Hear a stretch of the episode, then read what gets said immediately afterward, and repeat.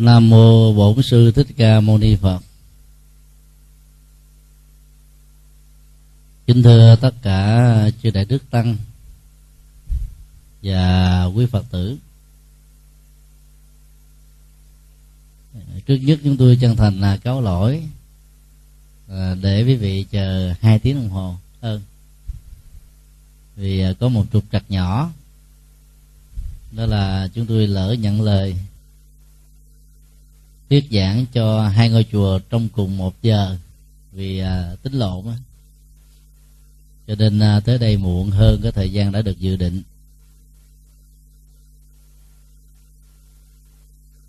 Trong buổi à, chia sẻ đầu tiên tại đây chúng tôi xin à, nói về đôi điều về à, bài học nhân quả theo yêu cầu của à, một số phật tử tại đây.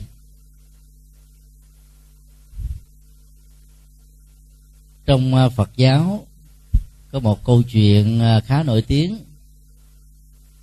do cố hòa thượng thích Thiện Hoa biên soạn, mang tựa đề là bài học ngàn vàng. Giá trị của bài học này đó, dùng à, hàng ngàn lượng vàng mua, vẫn chưa xứng đáng. Nội dung của nó rất đơn giản, nhưng lại có chiều sâu và giá trị rất lớn cho cuộc đời hạnh phúc của mỗi người trong chúng ta. Phàm, làm việc gì nên nghĩ nhớ đến hậu quả của nó?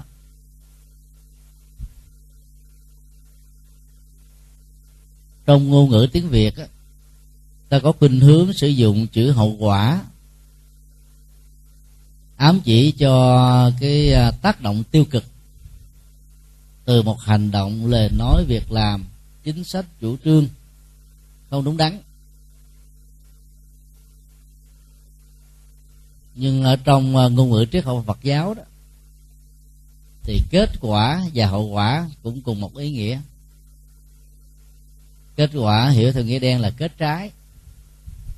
Như một cái hoa sau một thời gian nó tụ lại thành một cái trái. Chín ở trên cây thì gọi là kết quả.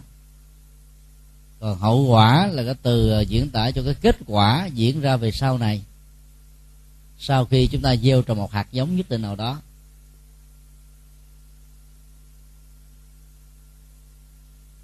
Trước khi ta làm bất cứ việc gì,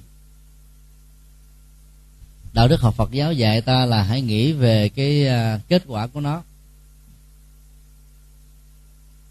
Thì à, chúng ta sẽ tránh được những cái nỗi lo, nỗi buồn những sự nuối tiếc về sau.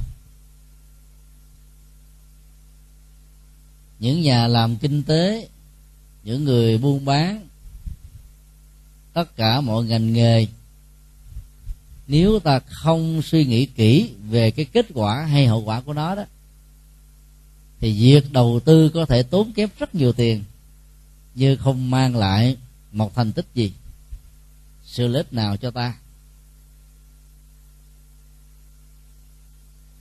Trong đời sống đạo đức lại càng quan trọng hơn thế.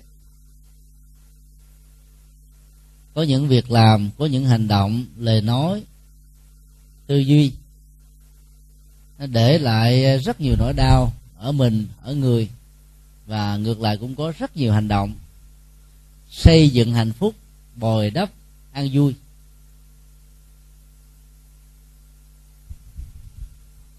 Do đó ờ, nhận thức và suy nghĩ về kết quả của mọi hành động của ta có giá trị trị liệu và giúp cho ta trở nên là một người cẩn trọng. Các bài học về nhân quả mà chúng tôi sẽ chia sẻ hôm nay đó nó gắn liền đến uh, các vị thánh ở trong đạo phật. Cũng hết sức là quen thuộc để chúng ta dễ à, tư duy và học hỏi. Bài học về nhân quả thứ nhất. Liên hệ đến uh, cuộc đời của uh, tôn giả một kiền liên. Một vị thánh nổi tiếng là có uh, thần thông tức phép màu số một. Ngang bằng với đức phật thích ca và hơn hẳn tất cả các đệ tử quan trọng của đức phật. Các loại phép màu mà tôn giả một kiền liên thực hiện đấy bao gồm thứ nhất á, là bay lơ lửng ở trên hư không độn thổ ở dưới mặt đất lặn xuống biển mà không cần có à, cái bình dưỡng khí tàn hình mặc dù đang ở trước mặt mình mà ta vẫn không nhìn thấy. Hoặc có thể biết được tương lai thấu rõ được quá khứ hiểu được tâm tánh của những người đang uh, có mặt hoặc là những người đang ở nơi phương xa. Thì tất cả những phép màu đó đó tạo ra cái uy tín và niềm tin ở quần phần lớn các quần chúng. Cái chết liên hệ đến cuộc đời của ngài rất là bi thảm. Là một người có thần thông đệ nhất. Chắc chắn rằng ngài hiểu rất rõ là những người à, ganh tị, ghét bỏ ngài có gốc rễ từ bà la môn giáo đó. Mưu tính sắp xếp, thực hiện kế hoạch và diễn trình của nó diễn ra như thế nào.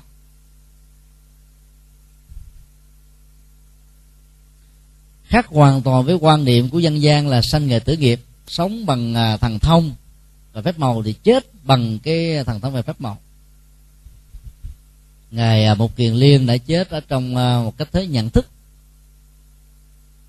như là một sự hoàn trả lại cái nợ về nghiệp mà ngài đã gieo đối với cha mẹ ruột của ngài.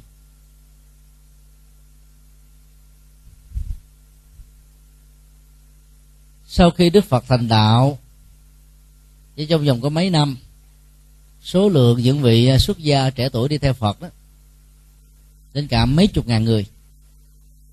Trong đó phải nói có công đóng góp rất lớn của hai vị tôn giả a la hán là ngày xá lợi phất và một kiền liên.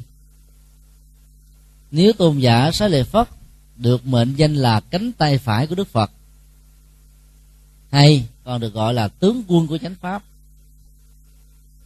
thì tôn giả một kiền liên được xem là cánh tay trái. Ngài xá lợi phất là một nhà chiến lược phát triển giáo hội và phật pháp. Thì ngài một kiền liên á, là là người đi thuyết phục quần chúng bằng những thép mộc làm cho quần chúng thấy được những giá trị đặc biệt ở người tu. Sự chói sáng của đạo phật càng lớn như chừng nào thì nó mang lại cái niềm ganh tị của những người theo bà la môn giáo và các tôn giáo lúc bấy giờ, lớn chừng đó. Người ta mới suy nghĩ như thế này. Giết ngài sẽ lệ phất thì còn có hàng loạt các nhà đại trí, vì những vị chứng a la hán đều là những bậc có trí tuệ. Nhưng mà giết điên ngài một kiền liên á, thì cái năng lực về thần thông mà bị chết ở dưới mũi giáo của những người khác tôn giáo sẽ làm cho người ta mất niềm tin với đạo phật và mất niềm tin với cái năng lực thần thông. Thì từ đó, quần chúng xả xa lãnh đạo phật. Sau khi tính toán kỹ lưỡng, họ đã bày mưu lập kế. Đến để à, ám sát ngài một quyền liên. Vì là người có tha tâm thông, ngài hiểu rất rõ những người à, mưu tính, muốn cứu đi mạng sống của mình cho nên ngài đã dùng phép tàng hình. Khi vào đến tận nơi, những người ganh tị không nhìn thấy ngài ở đâu. Chờ suốt cả một ngày như thế, họ bỏ về. Mấy ngày sau, họ may kích và tổ chức cuộc mua sát lần thứ hai. Ngài cũng biết trước, cho nên ngài cũng tàn hình thêm một lần nữa chờ suốt thêm vài ngày, vẫn không thấy ngài xuất hiện, cho nên họ ra về.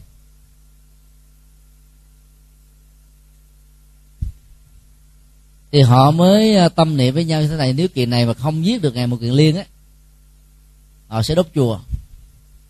Và thậm chí bắt nhiều con tin, tạo ra cái sự khủng bố và ảnh hưởng đến mạng sống có thể nhiều hơn nữa. Vì họ biết rất rõ, ngài mục kiền liên có được cái năng lực biết được tâm tính của con người cho nên, các tư duy xấu xa này được ngài đọc và thấy rất rõ.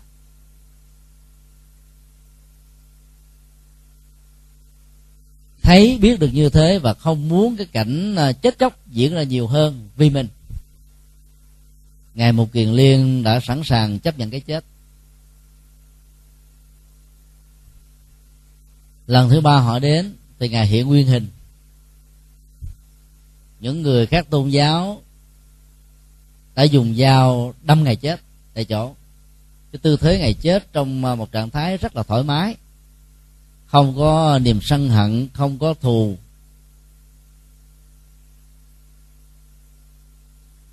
Và vì sợ ngày một kiền liên có à, thằng thông có thể làm cho cái chết đó được sống lại. Cho nên họ đã dùng hàng trăm mũi dao, thật bén, băm chặt ra thành từng mảnh vụn toàn bộ cái cơ thể của ngài. Rải đi tứ tán khắp nơi để tránh cái cơ hội nối kết những cái thân thể này lại, thi thể lại lại, làm cho ngài sống lại. Chấp nhận cái chết thì dĩ nhiên ngài đâu có cần phải kháng cự làm gì để cho cái nghiệp ăn quán giang hồ và cái hậu quả xấu nó được kết thúc. Làm được việc đó ờ, những người căm thù này đó cảm thấy hả dạ và ra về để lại sự bình yên của ngôi chùa. Sau khi họ về thì ờ, cái phép thần thông đã giúp cho ngài nối kết lại và người ta đã làm lễ ờ, quả thiêu, tôn thờ ngài trong một cái tháp rất là có ý nghĩa. Các phật tử thời đó cũng giống như chúng ta ngày nay, có một thắc mắc tại sao là một vị có thần thông phép màu như thế mà lại không chuyển được nghiệp giết bản thân mình?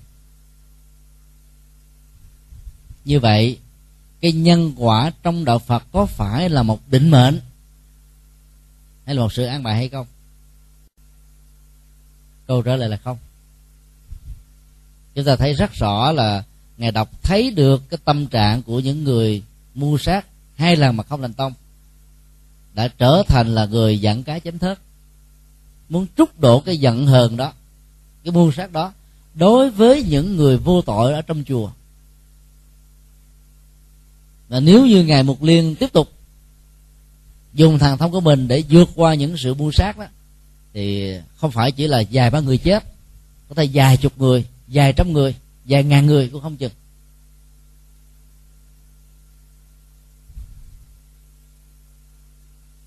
Đó là phát xuất từ à, một tâm niệm của lòng từ bi. Để à, xóa cái ăn quán giang hồ trong nhiều kiếp trước.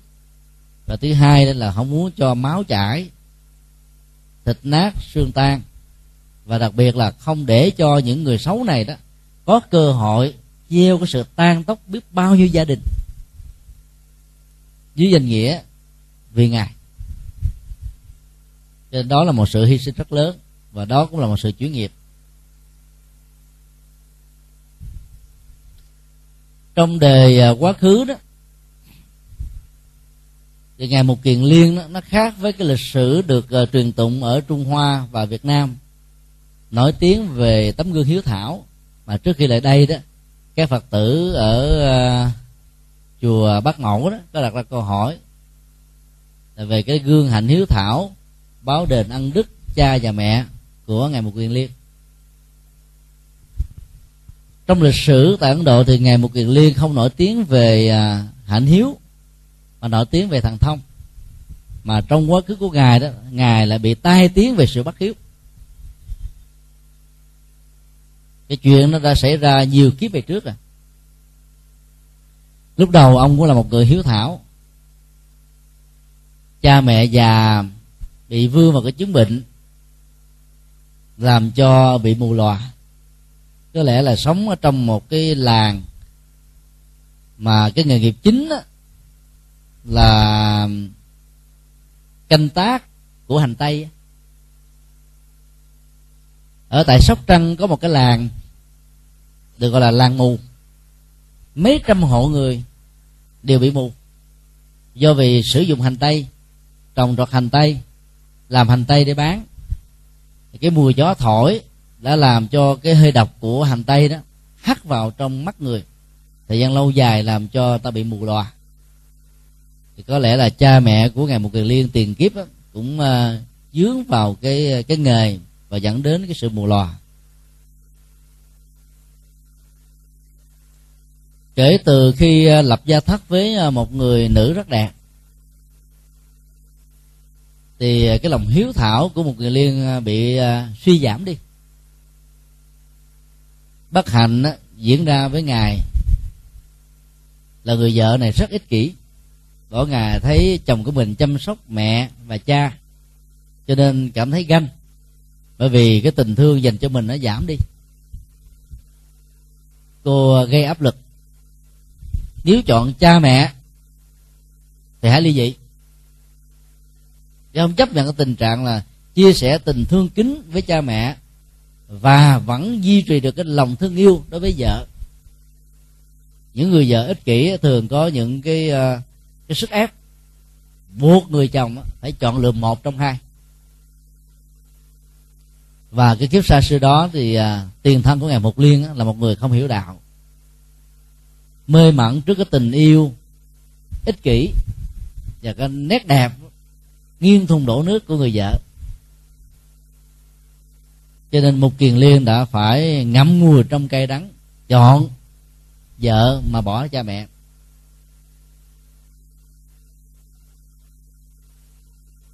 Cái điều à, xấu xa nhất ở trong gia đình này đó là người vợ muốn cho cha mẹ một ly phải chết chứ không phải là sống ra khỏi gia đình để cho ngày và đêm tâm tự của ngài mục liên không được hướng về cha mẹ nữa thì tình yêu dành cho bà mới được trọn vẹn.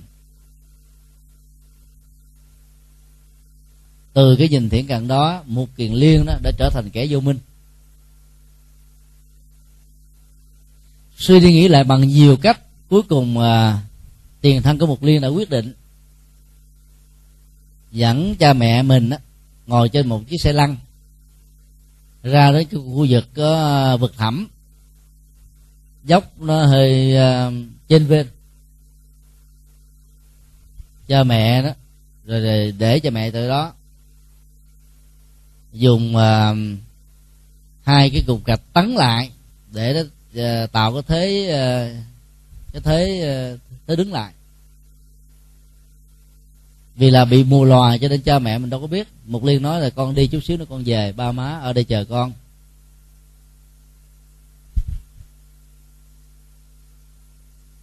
Một kiền liên vì à, quá thương vợ mù quáng, cho nên đành phải làm một cái nghiệp bất hiếu. Dùng tay của mình đánh đập cha mẹ, để cho cha mẹ chết, nhưng mà cha mẹ không chết.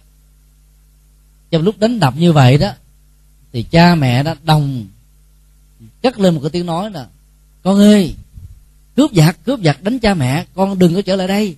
Trở lại đây con sẽ bị chết con hãy trốn đi trốn đi.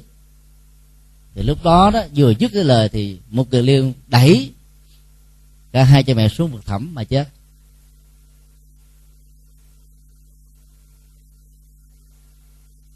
Cảm động trước cái uh, tấm lòng uh, thương của cha mẹ. Trước cái chết tưởng rằng là có giặc xấu có cướp cho nên muốn cho đứa con của mình được à, toàn tính mạng, mặc dầu cận kề cái chết mà vẫn thốt lên những cái tiếng thương con ruột của mình, chăm sóc cho con của mình, báo động cho con của mình biết mà không tới để tránh tình trạng lâm nguy.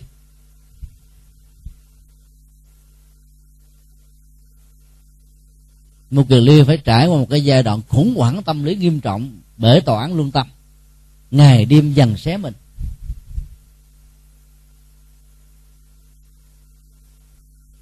Đó là đời sống uh, quá khứ. Trong phật giáo những cái nghiệp mà liên hệ đến việc giết cha giết mẹ bất hiếu với cha bất hiếu với mẹ giết những vị thánh tăng giết những vị a la hán cản phá con đường đạo đức và tâm linh dẫn đến một cái hậu quả rất nghiêm trọng. Nhiều đời nhiều kiếp nhiều khi trả mà vẫn chưa hết chúng ta thấy là cái tình thương của cha và mẹ dành cho một liên đó đặc biệt lắm. Ấy thế mà vì thương vợ, nghe theo lời xúi dục của vợ, dành trọn tình yêu ích kỷ cho bà, mà một kỳ liên trở thành kẻ đại bất hiếu, đại nghịch tử. Cái hậu quả đó đã làm cho ông phải chịu ở trong cái kiếp hiện tại khi gặp được đức phật. Trở thành một vị thánh rồi, có thần thông rồi ấy thế mà phải chết ở trong một cái à, tình huống rất là bi đát. Chết lần thứ nhất, rồi bị bầm chập ra thành nhiều mảnh vụn, thêm lần thứ hai. Chúng ta thấy là một cái liệt đánh cha mẹ của mình, gần như tử rồi, cha mẹ còn la lên xô xuống vực sâu, giống như là kết liễu bà, kết liễu ông hai lần. Mà trong khi ông bà đang nương nước mong muốn cho con của mình được sống còn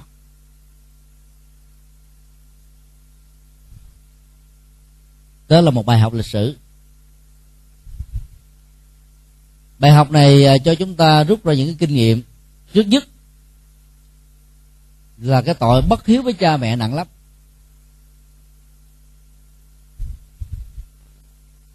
Hiện nay đó thì à, chư tăng đang vào mùa an cư.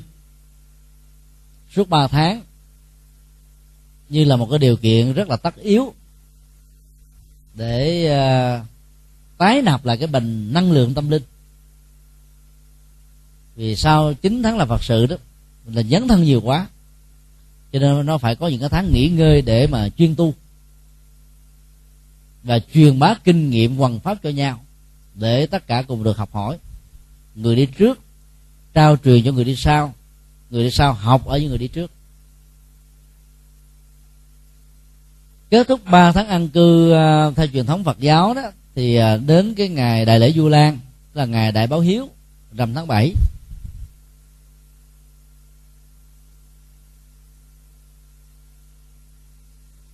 và ở trong um, truyền thống của Phật giáo Bắc Tông á, thì uh, hiện đời trong thời của Đức Phật ngài Mục Kiền Liên là một người đại hiếu. Ấy thế mà cái nghiệp quả về cái bất hiếu quá khứ vẫn trả chưa xong. Do đó đó, hiếu kính với cha và mẹ ruột như là hai vị phật trong nhà sẽ làm chúng ta sống nên người hơn, có ý nghĩa hơn.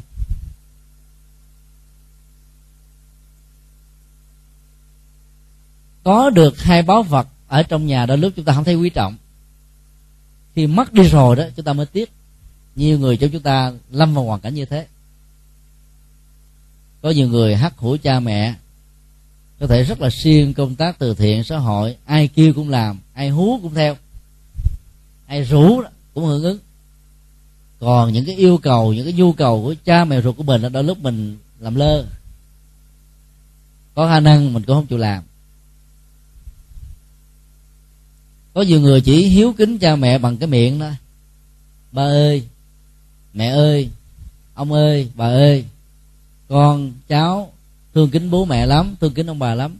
Mỗi khi mà ba mẹ đau bệnh nói con cho ba mẹ chút tiền uống thuốc, đưa lý do tháng này con làm không có lương. Con là bị kẹt nợ.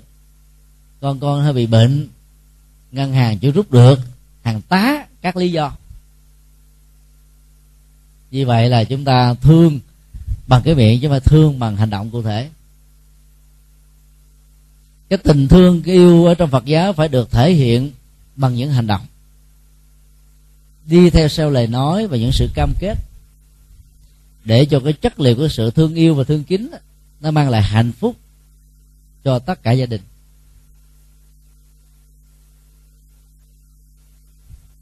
Và làm con người mà đánh đi chất liệu hiếu thảo, mất đi chất liệu hiếu thảo đấy chúng ta bị một cái hậu quả rất là lớn.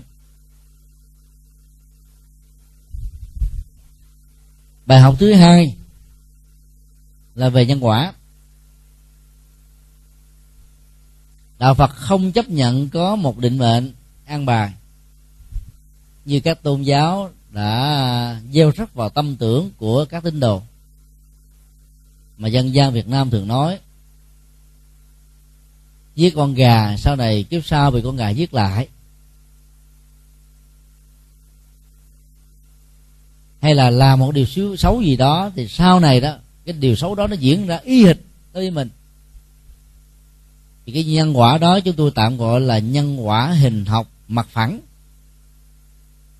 Nó theo tiếng học cho dễ hiểu. Nó chỉ diễn ra trong cái tình huống khi mà một hành động xấu được thực hiện. Từ đó về sau người đó không bao giờ cảm nhận không thèm cảm nhận không muốn thừa nhận rằng nó là một điều xấu che giấu nó đi phủ định nó đi. Và không hề có một tâm niệm ăn năn rai rứt hồi đầu. Thì nó có thể diễn ra như thế. Còn phần lớn đó, con người chúng ta nó có lực lương tri. Dám nỗ lực làm mới cuộc đời của mình. Cho nên là mỗi một hành động xấu đó sau khi được làm chúng ta có thể chuyển nghiệp.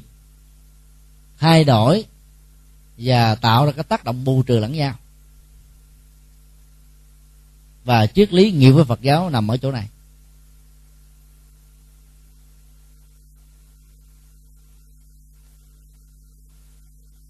Với cái năng lực thần thông thì ngài một kiền liên đủ sức để tránh được cái chết một cách tàn khốc. Vì ngài biết rất rõ tâm niệm và cái phương pháp ám sát của những người mưu sát. Thì ngài đã chuyển được nghiệp rồi nhưng mà vì ngài không muốn cho rất nhiều người vô tội khác, bị chết bởi cái nghiệp xấu mới, cái sát nghiệp mới của những cái kẻ hành hung này. Cho nên ngài phát tâm để chịu đựng thế dục. Đó là tâm lượng cao cả. Hy sinh bản thân mình để mang lại sự sống cho tha nhân. Đó là tinh thần của bồ tát. Chứ nghiệp không có cố định. Mặc dù ngài rất bất hiếu trong quá khứ, nhưng hiện đề thông qua kinh du lan ta thấy ngài một cự liên nổi tiếng là đại hiếu. Do đó trong các bài kinh chúng ta thường đọc, nam mô đại hiếu một kiền liên bồ tát. Ở miền bắc là quý vị chắc cũng có dịp đọc bài kinh du lan và báo hiếu không à? Có đọc không? Thấy rất rõ giá trị đó. Cho nên nghiệp nó đã được chuyển ra nhưng mà vì lòng à, thương tưởng cho nên à, sẵn sàng là hy sinh bản thân mình để giúp cho người khác. Không bị chết, không bị khổ. Gia đình những người đó không bị rơi vào hoàn cảnh bất hạnh. Và đặc biệt là những kẻ xấu không gieo nghiệp với rất nhiều người, ngoài gieo nghiệp với bản thân ngài.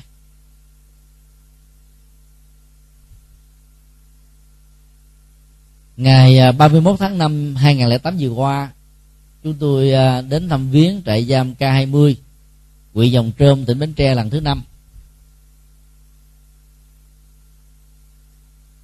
Trong bốn lần đầu à, chúng tôi đã chia sẻ các đề tài, quay đầu là bờ, tự do nội tại, bỏ kiếp giang hồ, làm mới cuộc đời. Và đề tài thứ năm đó là đứng dậy sau vấp ngã. Chúng tôi thấy rất rõ là cái năng lực hồi đầu của các anh chị em bị giam tại đây, với bản án hình sự từ 5 năm đến 20 năm tù giam. Bởi các tội giết người, cướp của buôn bán ma túy, tổ chức mại dâm, vân vân. Khi các anh chị em phạm nhân tại đây à, được tặng các sâu chuỗi đó, thì họ đã tiếp nhận nó bằng tất cả sự trân trọng và thậm chí dành với nhau vì sợ mình không được phần. Điều đó cho thấy rằng là họ đang có ý thức hồi đầu. Tâm lý học phật giáo đưa ra ba cái à, giai đoạn thường diễn ra về tâm lý ở mỗi con người hay là ba giai đoạn trong một đời người? Vị ngọt, vị đắng, vị xuất ly. Vị ngọt là mô tả một cái giai đoạn vàng son, hạnh phúc, đầm ấm, thành công. Chúng ta sống ở trong tất cả những sự ờ, an vui. Nhưng mà cái thời gian đó nó lại không có nhiều đối với nhiều người chúng ta. Sau đó nó được thay thế bởi vị đắng. Vị đắng đó có thể do người thân, người thương của mình hiểu lầm mình tạo ra. Hoặc là thương mà không biết cách thương chứ tạo ra. Hay là do cuộc đời, do xã hội, do hoàn cảnh, do kinh tế, do thiên tai tạo ra. Ở trong ờ, vị ngọt, lúc mà hưởng được hạnh phúc ta đôi lúc không nghĩ đến con đường tâm linh, đến văn hóa, đến đạo đức. Nhưng mà ở trong cái vị đắng, khổ đau cung cực á, ta lại nảy sinh ra một ý tưởng, đó là xuất ly. Đó là tìm ra một lối thoát. Đây là một phản ứng rất là tự nhiên mà cần thiết ví dụ trong nhà của mình lỡ mà bị à, khói, nhà bị đóng cửa bốn phía cửa trước, cửa sau, cửa chính và và và cửa sổ, ta không còn cách nào khác là chúng ta phải đập cửa để chui ra, mà không thì chúng ta bị chết ngạt. Cứ nhu cầu giải phóng cái khổ đau để thoát khỏi cái cái vị đắng đó, nó trở thành như là cái lối sống. Thì các anh chị em tù nhân tại đây đó đang nỗ lực để tìm ra cái sự thoát đi cho mình. Bằng cách là hồi đầu hướng thượng. Trải qua những năm tháng gỡ lực ở trong nhà tù mà người xưa thường nói là một ngày tù bằng nghìn thu ở ngoài đã làm cho họ cảm nhận được cái, cái tính cách nhân tình thế thái. Khi còn là anh chị trong thế giới giang hồ nhất hô ba ứng một hô là hàng trăm người giảng tuế. Bưng bít mình. Nịnh hót mình. Ca ngợi mình. Tuyên dương mình. Nhưng khi bị nghe ngồi tù ngồi tội rồi đó, những người đó biến mất hết trơn. Rồi những cái đôi tình nhân mà thường người tình nó sống bằng cái tiền của cái người trong thế giới giang hồ đó, đến với họ bằng tiền, chứ phải bằng tình thật sự nó không phải là tiếng nói của trái tim là không phải là tiếng nói của lý trí, mà là tiếng nói của hám lợi. Cho nên khi người tình của mình đối diện với luật pháp và tù, thì cái tình yêu này không có cánh mà bay. Có một số gia đình đó thấy đứa con của mình nghịch ngộ quá, bị giam nhốt trong tù đó, cảm thấy là mình chút đi được một cánh nặng. Đó là chưa nói đến cái cảnh mà xã hội kinh khi phân biệt đối xử, cô lập, vân vân. Nhiều sức ép lắm. Cho nên họ suy nghĩ lại, bản chất hạnh phúc là cái gì? Nó chỉ là một cái trò hư ảo. Cho nên phải sống với chính mình, cảm và thấy được cái ngậm ngùi đó. Do đó người ta muốn hồi đầu thật sự.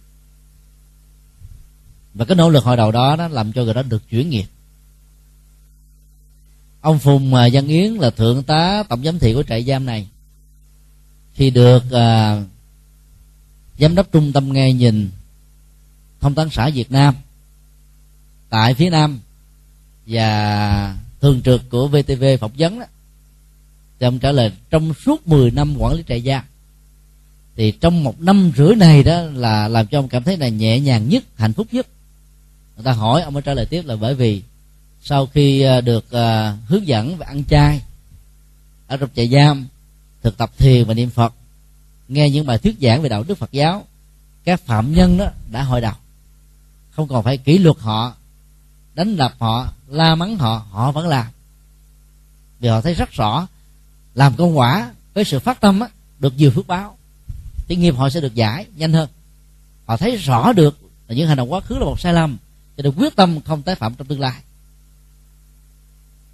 do đó cái việc quản trị ở trong trại giam nó trở nên nhẹ nhàng hơn mà hiệu quả lại cao hơn. Đó là sự chuyên nghiệp. Nhân quả trong Phật giáo không phải là một định nghiệp không phải là một định mệnh. Cho nên đừng quá rai rứt bởi lương tâm cắn đứt ngày và đêm vì điều đó không có lẽ cho ai. Kẻ bị hại nạn nhân thậm chí cái chết không vì cái sự uh, mặc cảm tội lỗi của mình mà sống lại mà có lại được. Do đó chúng ta phải chuyển cái mặc cảm tội lỗi đó trở thành một hành động cụ thể. Đó là chuyển nghiệp làm những hành động ngược lại với những cái xấu trong quá khứ. Thì cái lực bù trừ về nhân quả sẽ được diễn ra. Đây là hai bài học mà chúng ta đúc kết từ cái câu chuyện này. Câu chuyện thứ hai cũng liên hệ đến một vị uh, tu sĩ phật giáo trong thời đại của đức phật.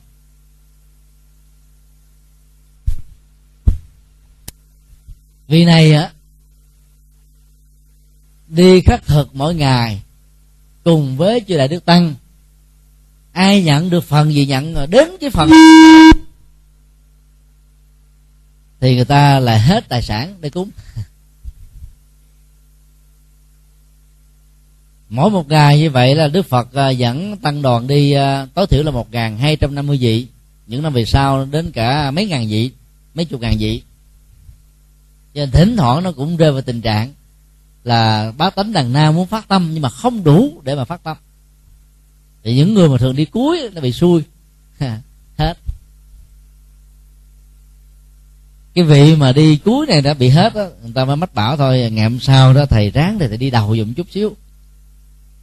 Ông nghe nói như vậy đó ông à, phát tâm đi đầu.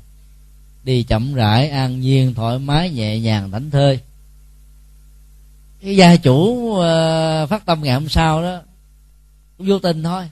Tại vì là thấy cái đoàn đi ngang qua, đi qua nhà rồi, cho nên mới chạy theo để cúng. Do đó kêu là gia nhân của mình là mang thực phẩm đến, thì ta phải cúng từ ở dưới lên trước không à. Thì cúng đến cái phần cuối cùng là ông đi đầu rồi hết.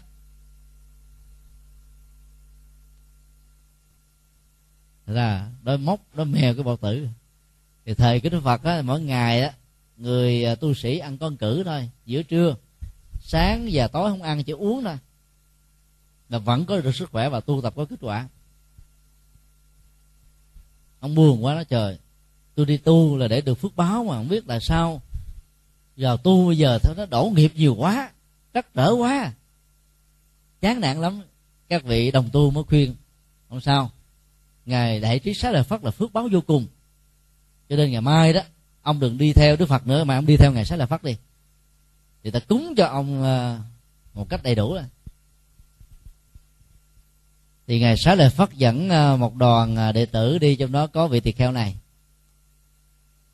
Thì gia chủ người ta phát tâm mà là ta sẽ cúng. Nhưng mà khi đi đến nơi đó thì gia chủ đó, cha mới chết, nên ta không có cúng nữa. Ta lo tăng chế thôi. Rồi là nguyên một cái đoàn đi theo ngài là sáu là pháp cũng không ai cúng ngài đi hoành về, đi một hướng khác, thì người ta lại tiếp tục cúng. Nhưng mà cúng đến cái phần của vị tỳ kheo này, người ta hết phần nữa. Ba lần. Nó nói, thôi bây giờ ông đi theo ngài a nan đi. Ngài a nan cũng có phước dữ lắm. Tướng ngài rất là đẹp, trang nghiêm như là phật. Hay là ông nhờ ngài a nan ta cúng cho ngài a nan, ngài a nan chia phần lại cho ông thì bữa đó ông nói, thôi giờ tôi không đi nữa, tôi chán quá, tôi không đi nữa. Ở nhà chờ ngài đang nói, thôi để tôi về mang về cho ông. Thì khi ngài đang đi á, nhận phần cúng dường trên đường đi về đó, thì vừa đến cái nơi mà vị tỳ kheo đó à, đang ở, chuẩn bị trao lại cái phần cúng dường người ta chuyển giao, thì ngài đang bị dấp té cái, đổ hết trơn. Đó men móc thêm lần nữa.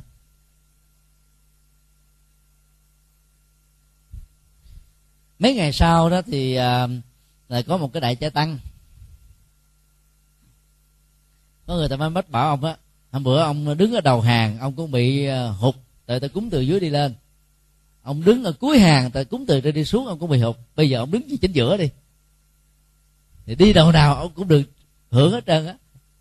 Ông nghe vậy ông ngồi ngay chính giữa. Thì cái hội chúng đông quá mà không muốn mất thời giờ ta phải chia ra bốn phía là đông tây nam bắc tất cả ta tiến đi vào bên trong tiến vào bên trong. À, phân hết trơn cái đội chính giữa còn mấy người cái là hết.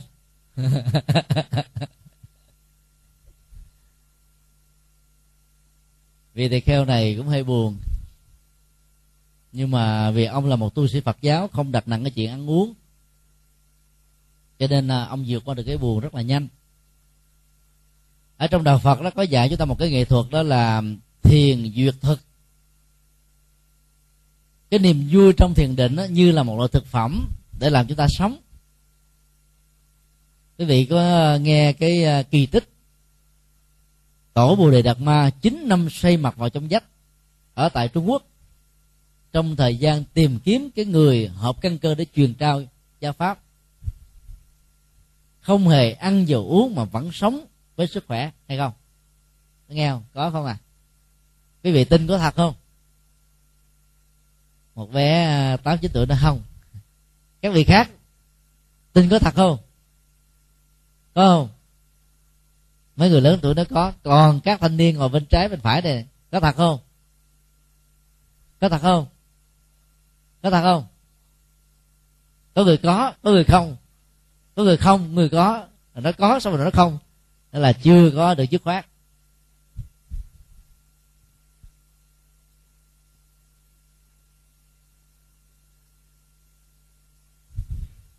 Hồi hai giờ trưa đó quý vị à, đã có mặt ở chùa này rồi. Ngồi chờ, phải không? Quý vị có thấy đói không? Có đói không? Có, phải không à các vị khác có thấy đói không? Có, ai cũng thấy đói hết. Để, bởi vì à, mình đang chờ, mình trông ngóng ý thức về chờ và trông ngóng làm cho chúng ta cảm thấy mỏi mệt buồn thất vọng. Thầy nhật từ bữa nay hứa lèo rồi. Không biết là thầy có đến được hay không. Do vì mình nghĩ như thế cho nên là cái đói nó gia tăng gấp đôi mà vốn nó cũng như thế thôi. Chờ đợi trong thất vọng làm cho chúng ta có cảm giác là đói. Hôm nào à, nếu các à, sinh viên và học sinh á, được lãnh phần thưởng. Thì ngày hôm đó chắc chắn là các vị không đói, phải không à sắp hàng từ sáng sớm để chờ đến phiên mình. Nghe sướng nhìn mình lên dầu có đói meo được bên trong mình cảm thấy no. No bởi lời chúc mừng, no bởi hạnh phúc, no bởi niềm vui. No bởi thấy rằng là rất nhiều người đồng cảm với sự thành công của mình, nhất là cha mẹ ruột, ông bà, người thân. Thậm chí là luôn ngày hôm đó, không ăn cũng không thấy sao chứ chứ bình thường mấy ngày khác là xỉu rồi đúng không à tại sao chúng ta có thể không thấy đói vì chúng ta có niềm vui thay thế. Cho nên niềm vui chính là một loại thực phẩm. Dĩ nhiên là cái niềm vui thực phẩm nó chỉ tồn tại được một ngày hai ngày là hết à. Nó không thể kéo dài đến là, là 9 năm như là ngày à, bồ đề đạt ma phải không con. Trong phật giáo có một loại thiền được mang danh là diệt thọ tưởng định theo chữ hán đó dịch nghĩa nôm na đó, là khi một hành giả đang sống ở trong một trạng thái thiền này đó, thì tất cả dòng cảm xúc và ý niệm quá không còn có mặt nữa. Thì như vậy cái nhu cầu của đói, nhu cầu của ăn để giải quyết cái đói nó không có. Ta đói vì ta đang có ý thức rằng là trong mâu tử ta, từ 11 giờ chưa đến giờ chưa bỏ hộp cơm, chưa bỏ cái bánh mì nào, chưa bỏ củ khoai, chưa bỏ cái hủ tiếu cho nên nó cào cái ruột, nó đang bao, nó đang cồn cồn nó đang biểu tình chống đối mình. Vì ta có ý thức về nó. Còn một khi mà cái ý thức về sự hiện hữu của bao tử đang trống hay đang non không có nữa đó, thì cái đó có, nhưng mà trở thành không. Ý niệm quá nhận thức phân biệt, tâm tư, tình cảm, tri giác, cảm giác cũng tương tự như thế. Như vậy là khi mà mình có mặt ở trong trạng thái thiền không còn cảm xúc dễ niềm quá đó thì ta giống như là khúc gỗ nhưng mà không có chết vẫn tồn tại tùy theo cái thời gian phát nguyện của mình. Nếu mình muốn 9 năm thì nó tồn tại 9 năm nếu mình muốn 8 năm nó tồn tại 8 năm nếu mình muốn 8 ngày nó 8 ngày. Năm ngoái à, tất cả quý vị có nghe cái sự kiện có một à, cậu bé 14 tuổi tên là sĩ đạt tha trùng tên với đức phật thích ca ở bên Nepal. Nhịn nói suốt mấy năm mà không chết không? Có nghe đến tin đó không? Báo BBC đài BBC đài CNN các phương tiện truyền thông nổi tiếng nhất trên thế giới đã đến phỏng vấn, ghi hình, đưa tin. Mà cậu bé này mỗi ngày chỉ ngồi thiền dưới cội cây bồ đề thôi. Người ta tin rằng là cậu đó là hậu thân của đức phật thích ca mẹ của cậu bé này cũng đồng tên với mẹ của đức phật là maya. Gia có một sự ngẫu hợp rất là đặc biệt. Người ta đã đến bái lại cậu bé mỗi ngày.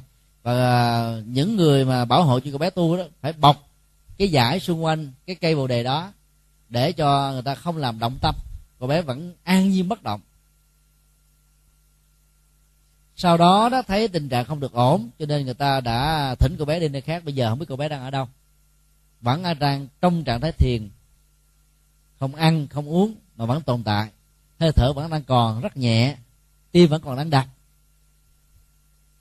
Và các nhà khoa học đó dùng những cái loại đo sóng điện từ của tâm đó, không thấy là cái hoạt động của ý thức nó đang tồn tại về hiện hữu ở trong cái bộ não này, mà vẫn không chết.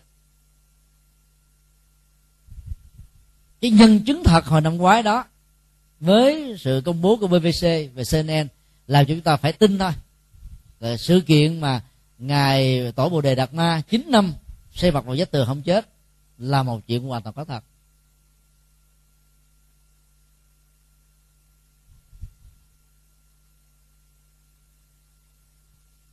Do đó thực tập trong cái à, thiền á, nó tạo ra được niềm vui và niềm vui đó thay tới thực phẩm do đó phật giáo gọi là thiền duyệt thực.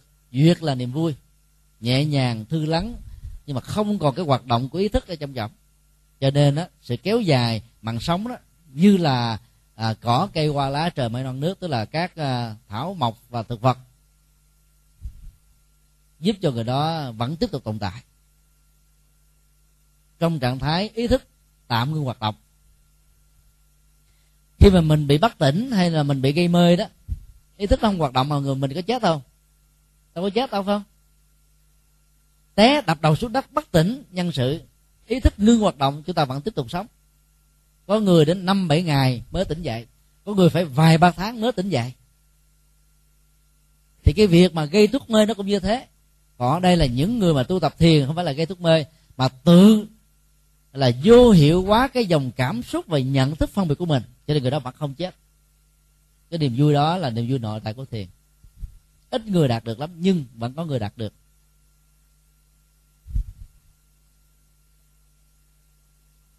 Thì vị tỳ kheo trẻ đó mặc dầu là mấy ngày liên tục bị đói mèo đó móc à đâu ai cúng đâu đâu ai cho ăn. Nhưng vẫn không buồn.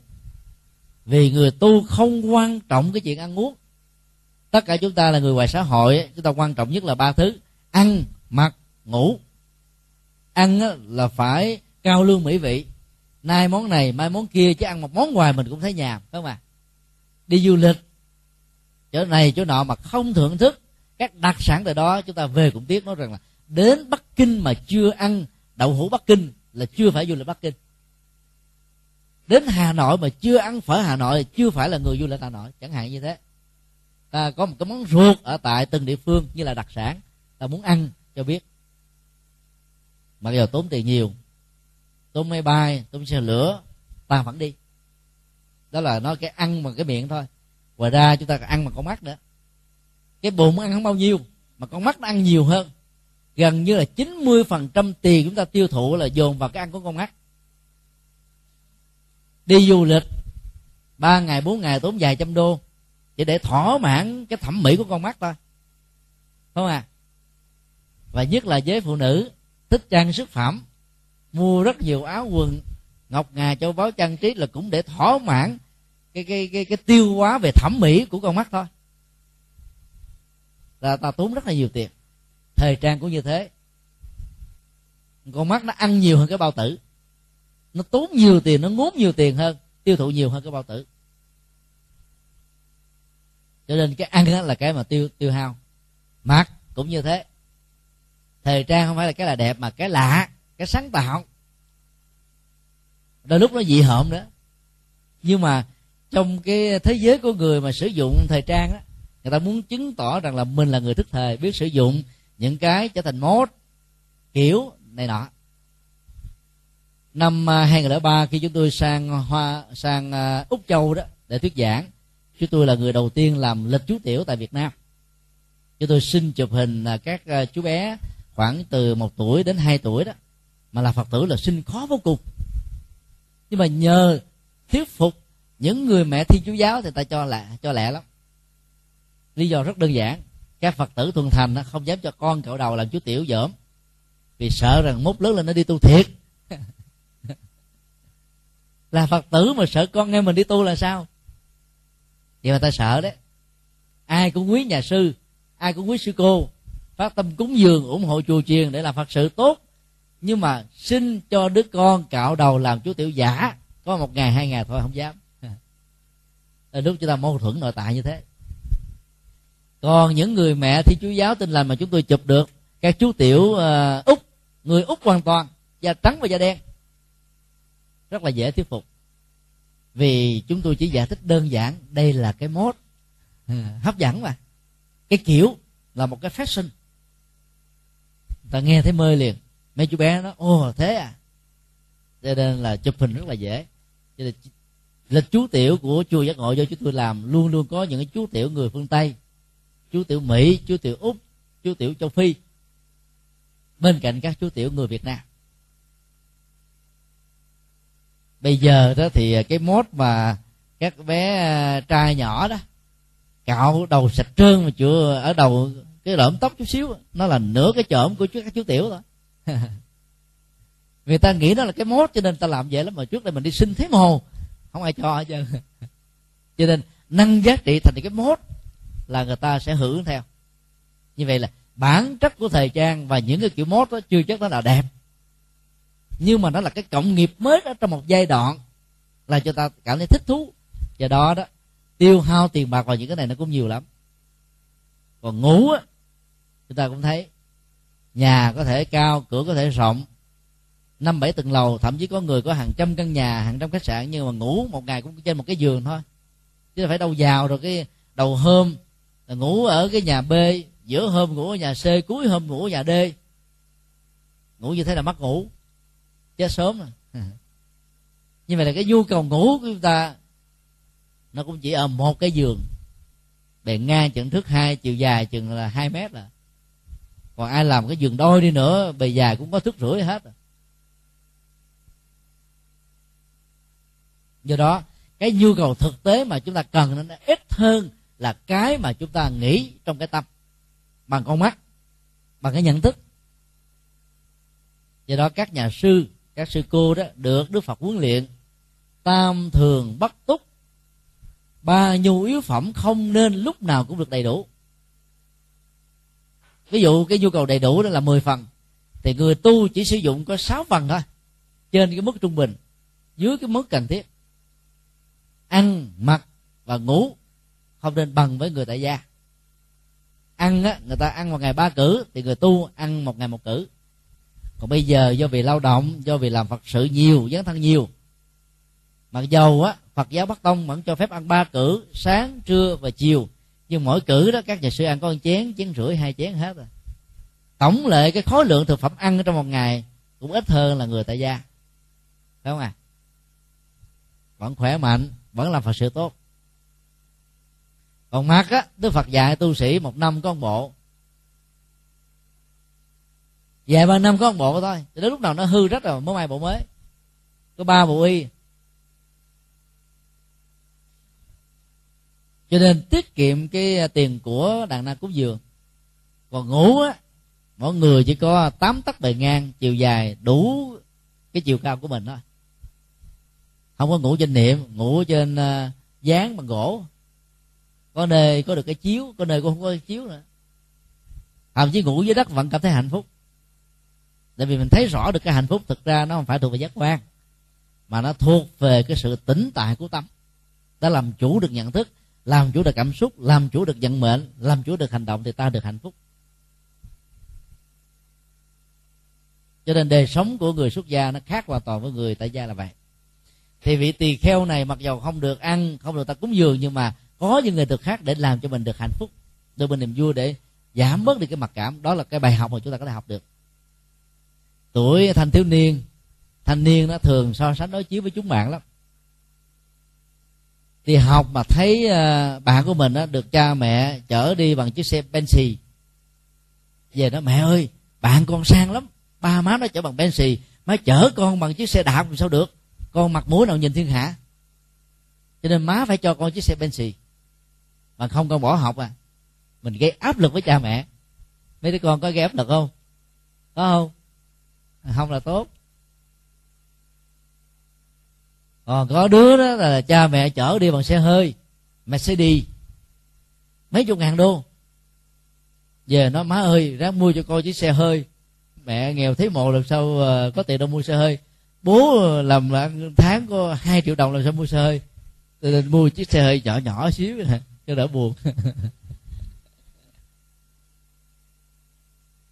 Cho nên chúng ta không nên so sánh phân biệt với chúng bạn ta phải hài lòng với cái hoàn cảnh cha mẹ ta có. Cái tháng lương của cha mẹ ta chỉ có 2 triệu. Có người thấp hơn có 1 triệu đồng mà. Thì ta phải hài lòng với cái điều kiện đó. Để cho ta sống hạnh phúc. Không gây cho cha mẹ mình áp lực. Và ta phải phấn đấu, học giỏi lên. Để sau này chúng ta thay đổi cái nghiệp của gia đình mình là nghiệp nghèo. Bằng cái nghề chân chính, bằng kiến thức chân chính, bằng cái đóng góp chân chính của ta. Đó là ta là người có hiếu. Nó giống như vị tỳ kheo trong cái hoàn cảnh thiếu thốn như thế.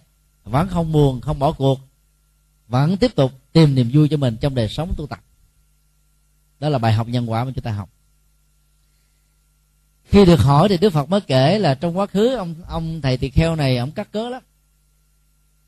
Ông là một cái ông uh, triệu phú giàu kết xù tiền rừng biển bạc. Mà vợ ông là một người rất là nhân từ mỗi khi mà vợ ông lấy tiền của trong gia đình mà cho người nghèo nào đó chờ ông tiếc làm sao đó.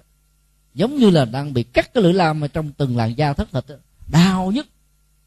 Cho nên ông được gọi là tổ sư bồ đề của hãng kẹo. Tổng giám đốc hãng kẹo. Rồi khi các nhà sa môn các tu sĩ tâm linh đó, đi ngang qua vợ ông phát tâm cúng dường ở ông hồ tu đó ông nói thôi bà cúng dường chứ mấy cái ông uh, ăn bám xã hội này? Mấy ông đó có tu tập gì đâu mà cúng.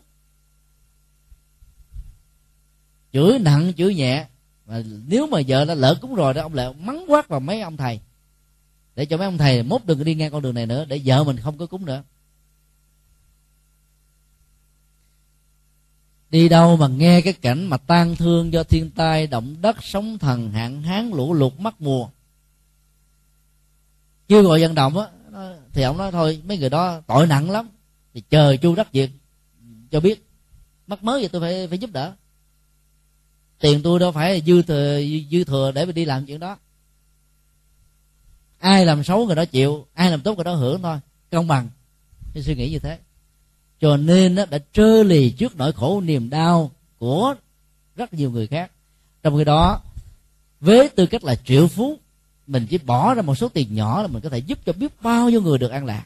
Ấy thì mà ông không làm. Còn ai làm ông chửi bới mắng nhiếc, mà ai đã lỡ nhận những cái cúng dường như thế là ông chửi vợ ông, rồi chửi luôn những người đó để cho người đó ta không có tới nhận nữa. Cái nghiệp keo kiệt đó đã gây ra một cái hậu quả rất nghiêm trọng. Mà ở cái đời kiếp này khi làm ông thầy tu rồi, cho ta thấy là năm sáu lần như thế vẫn đeo, gọi là đói móc nó mèo cái bụng rồi mai ông là tiền người tu á. Ông biết cách để mà làm cho mình được hạnh phúc chứ bằng không đó. Chắc có lẽ là chết đói mất. Cho nên có những cái nghiệp mà nếu mình đã gieo xấu rồi mà mình không chịu hồi đầu hướng thượng á, nó sẽ đeo chúng ta, đòi nợ chúng ta. Không được ở kiếp này thì nó đòi nợ ở kiếp khác thôi. Nhiều kiếp liên tục đó là ông là nhà doanh nghiệp, nên ông giàu cho nên cái quả nó không trổ được. Đến cái kiếp mà trong thời đức phật, ông là một tu sĩ. Mà tu sĩ thì đâu được tích chứa của cải, tài sản dàn dòng, châu báu. Sống giản đơn nương vào cái sự phát tâm của đàn na tính chủ. Ai cúng cái gì thì nhận cái đó, không được yêu cầu, không được khen chê ngon dở. Phải tiếp nhận thôi, với tất cả lòng biết ơn chân thành. Người tu là như thế. Cho nên nhân cái đời đó đó, cái quả xấu nó mới trổ như vậy bài học mà chúng ta đúc kết ngày hôm nay là những điều xấu mà chúng ta làm, nó chưa trổ hiện tại, không có nghĩa là nó mất đi. Nó sẽ trổ một lúc nào đó thuận lợi, khi có điều kiện.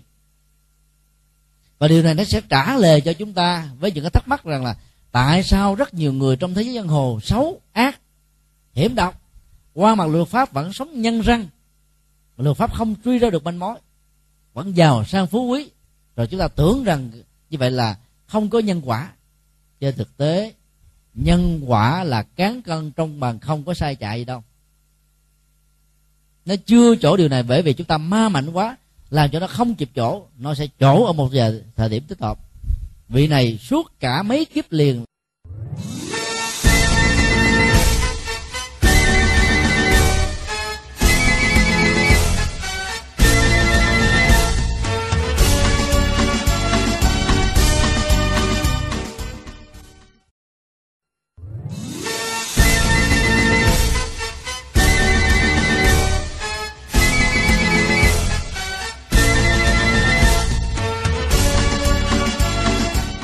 làm thương gia. Cho nên ông giàu làm sao nó trổ được cái quả? Chờ đến cái kiếp làm tu sĩ nó mới trổ được cái quả. Như vậy là một hạt giống xấu, sau khi gieo rồi nó không mất đi. Nó bám theo chúng ta như cái bóng không rời có hình. Như âm vang bám theo cái tiếng. Như là chiếc xe đi theo đuôi con bò, con trâu và những cái con vật lừa lạc đà kéo xe đây là cái nguyên tắc à, nhân quả rất là chuẩn xác, không thể sai chạy chúng ta phải tin. Mặc dầu nghiệp đã được chuyển, mà nó vẫn trổ đấy huống hồ là sau khi chúng ta làm điều xấu rồi, chúng ta vẫn khư khư, không thừa nhận nó xấu.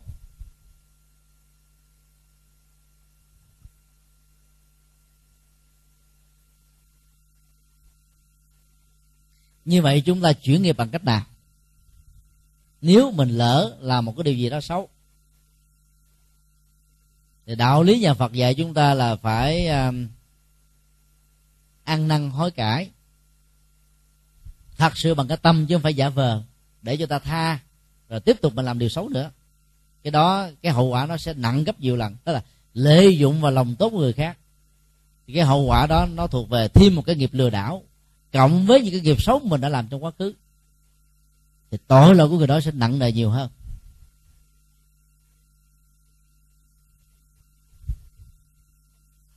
Trong Phật giáo thì vào những cái ngày à, 14 và cuối tháng âm lịch, có nơi tới là ngày rằm, ngày mùng 1 thời khóa sám hối đó, giúp cho chúng ta làm mới. Đó là một nghệ thuật làm cho mình thay hình đổi dạng, giống như tái sanh lần thứ hai. Cái đối diện trước à, bàn phật ta tin tưởng và tôn kính ngài, cho nên ta bộc bạch hết. Những điều ta làm là xấu, mặc dầu mình giấu giếm qua mặt luật pháp, không ai biết. Mình phải bộc bạch ra với tất cả lòng chí thành để mong cho cái nghiệp này nó được chuyển đổi. Và cái sám hối trong nhà Phật nó khác với sinh tội của thi chúa giáo. Tội không thể sinh được, tội không hết được. Nếu chúng ta không tạo những cái nghiệp phước, đối lập với nó. Cho nên bài tỏ như thế để à, chúng ta thấy và không tái phạm lần thứ hai trong tương lai. Rồi chúng ta nỗ lực làm lành. Nếu bàn tay này đã từng à, méo mó ăn cắp ăn trộm đánh đập thì dùng bàn tay này cung cấp tài sản chia sẻ tình thương giúp đỡ người nghèo ban tặng hạnh phúc. Cái nghiệp đó là đối lập hoàn toàn cho nên cái sự chuyển nghiệp được, được diễn ra.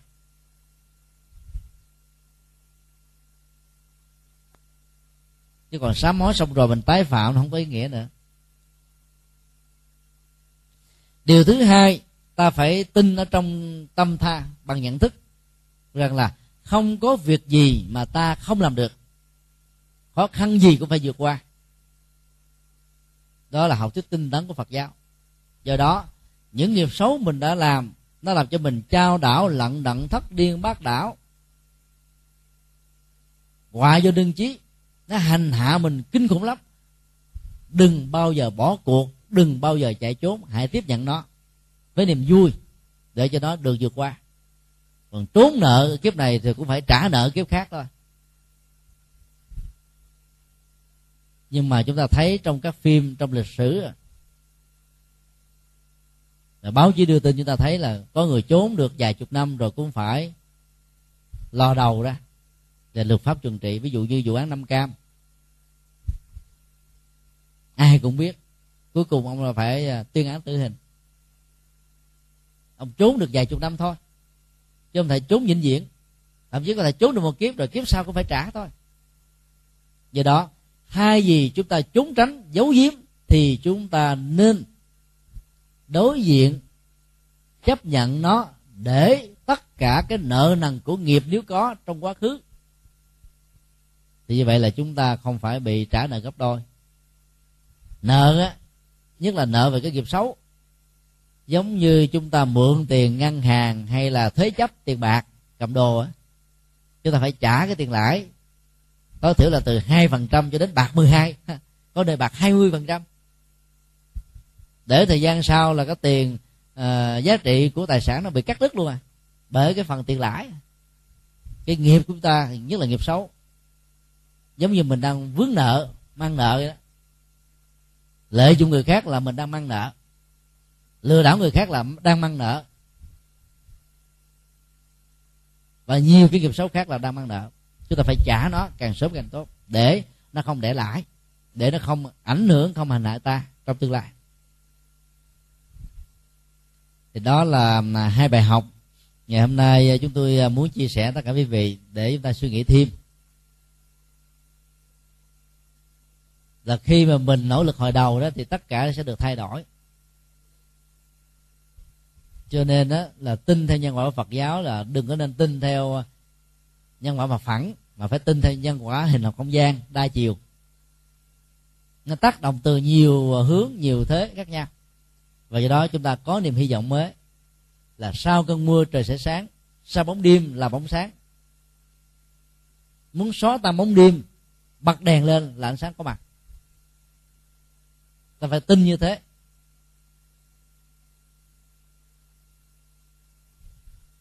Thì chúng ta mới nỗ lực làm mới cuộc đời của mình. Nhờ sống như vậy thì cái tinh thần lạc quan tích cực yêu đề đó giúp cho mình vượt qua được rất nhiều khốn khó gian truân ở trong cuộc đời. Bây giờ có được uh, thời gian ngắn để vấn đáp. Quý vị có thể nêu câu hỏi về đề tài hay là bất cứ vấn đề gì trong Phật pháp nói chung miễn là đừng là câu hỏi lý thuyết. Tại vì lý thuyết ta có thể đọc được trong sách vở. Bây giờ thầy à, xin à, dành cái ưu tiên cho câu hỏi cho các em thiếu nhi và các thanh thiếu niên tại đây. Nếu con có thắc mắc gì thì nêu câu hỏi, ha.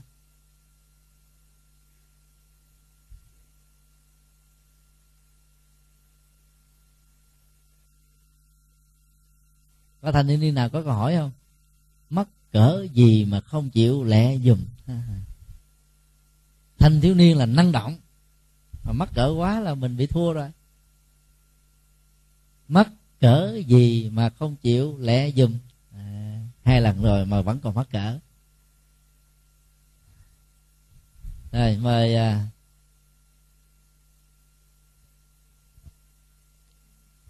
lên, lên trên đây đọc lớn lên chút xíu để cho tất cả cùng nghe. Đứng tại chỗ cũng được nếu có micro bây giờ và to quá. Bây giờ và con bạch thầy ạ à, bây giờ mà muốn xuất gia thì có điều kiện gì để được xuất gia? À, thầy cảm ơn câu hỏi. Quý vị có à. nghe là một uh, thanh niên mười mấy tuổi. Ấy gì đó mà lớn quá là đang, đang lấy đà mà. Lấy đà để chấn tĩnh cái cái sự lo lắng và sợ hãi của mình ít nhất là chúng ta phải tạo một cái thế gì đó để chúng ta phấn chấn ta vươn lên cho ta có tự tin. Câu hỏi đặt ra là có điều kiện gì để trở thành một người tu? Có ba điều kiện căn bản. Không tốn tiền. Điều kiện thứ nhất là ta nhìn thấy cuộc đời tu ra là một lý tưởng, mà hạnh phúc của tha nhân trong sự phục vụ hy sinh đó nó chính là hạnh phúc của bản thân mình cho nên ta quyết định đi con đường lý tưởng đó. Cái thứ hai, ta nhìn thấy rất rõ tất cả các hạnh phúc của thế gian. Trong đời sống vợ chồng, nhà cao cửa rộng, thiên tượng, phật chất đủ đầy. Chỉ là hạnh phúc giác quan nó tồn tại trên não như là một phản ứng vật lý và sinh học đó sau đó nó được thay thế bởi những cái cảm giác và phản ứng khác. Cho nên ta tìm kiếm những cái hạnh phúc sâu lắng hơn, lâu bền hơn có giá trị hơn. Không chỉ cho mình mà cho rất nhiều người. Và cái thứ ba, vì ta thấy rất rõ ở trong mỗi con người nó có một cái tiềm năng giác ngộ. Những người đi trước đã làm nên đại sự cho Phật pháp, cho quần sinh. Ta đây cũng làm được như thế. Không nên tự khinh mình mà không dám làm. Nhưng mà ai có được ba quyết tâm đó thì chuyện đi tu dễ lắm. Ai bảo đi tu là khổ, đi tu sướng lắm chứ mặc dầu mình nghe nó ba mẹ nói vào chùa 3 giờ rưỡi khuya phải thức dậy 4 giờ sáng phải tụng kinh. Tối là phải 11, 12 giờ mới ngủ cái là ngủ có 5, 6 tiếng đồng hồ đó. Mà vẫn hạnh phúc Vẫn sống thọ Vẫn khỏe mạnh Vẫn bình an. Là Bởi vì chúng ta tìm được những niềm vui cao hơn. Có người nói là Đi tu á, là ngược đời. Nam nữ lớn lên á Chứ nhất là có tình yêu sau đó lập gia thất. Vợ và chồng sinh con đẻ cái. Còn đi ngược là cái hiện tượng tự nhiên đó là ngược đời. Có nhiều người nghe chữ ngược đời thấy nó ngại lắm. Trời ơi, bây giờ tôi đâu muốn trở thành kẻ ngược đời đâu. Ngược đời là tốt á. Đời là khổ đau mà ngược đời là tạo ra hạnh phúc. Đời là mê ở trong cái ngũ dục mà mình đi ngược lại cái dòng đời là mình trở thành là cái người thoát ra khỏi nó. Cho nên ta được ban tặng cho cái từ ngược đời là phải vui chứ không được buồn do đó, một trong bốn cái quả thánh đầu tiên đó được gọi là nghịch lưu là ngược dòng đời. Nói tắt là ngược đời. Và phải có bản lĩnh, phải có hy sinh, phải có trí nguyện, phải có tâm nguyện lớn lắm, chúng ta mới dám làm cái chuyện ngược đời không à và muốn làm như thế, chúng ta cứ ờ, hình dung trong quá khứ. Rất nhiều vị đã thành công trong việc làm chuyện ngược đời, để trở thành cao thượng hơn đời, đóng góp cho đời. Ta đây cũng làm được có gì đâu mà sợ.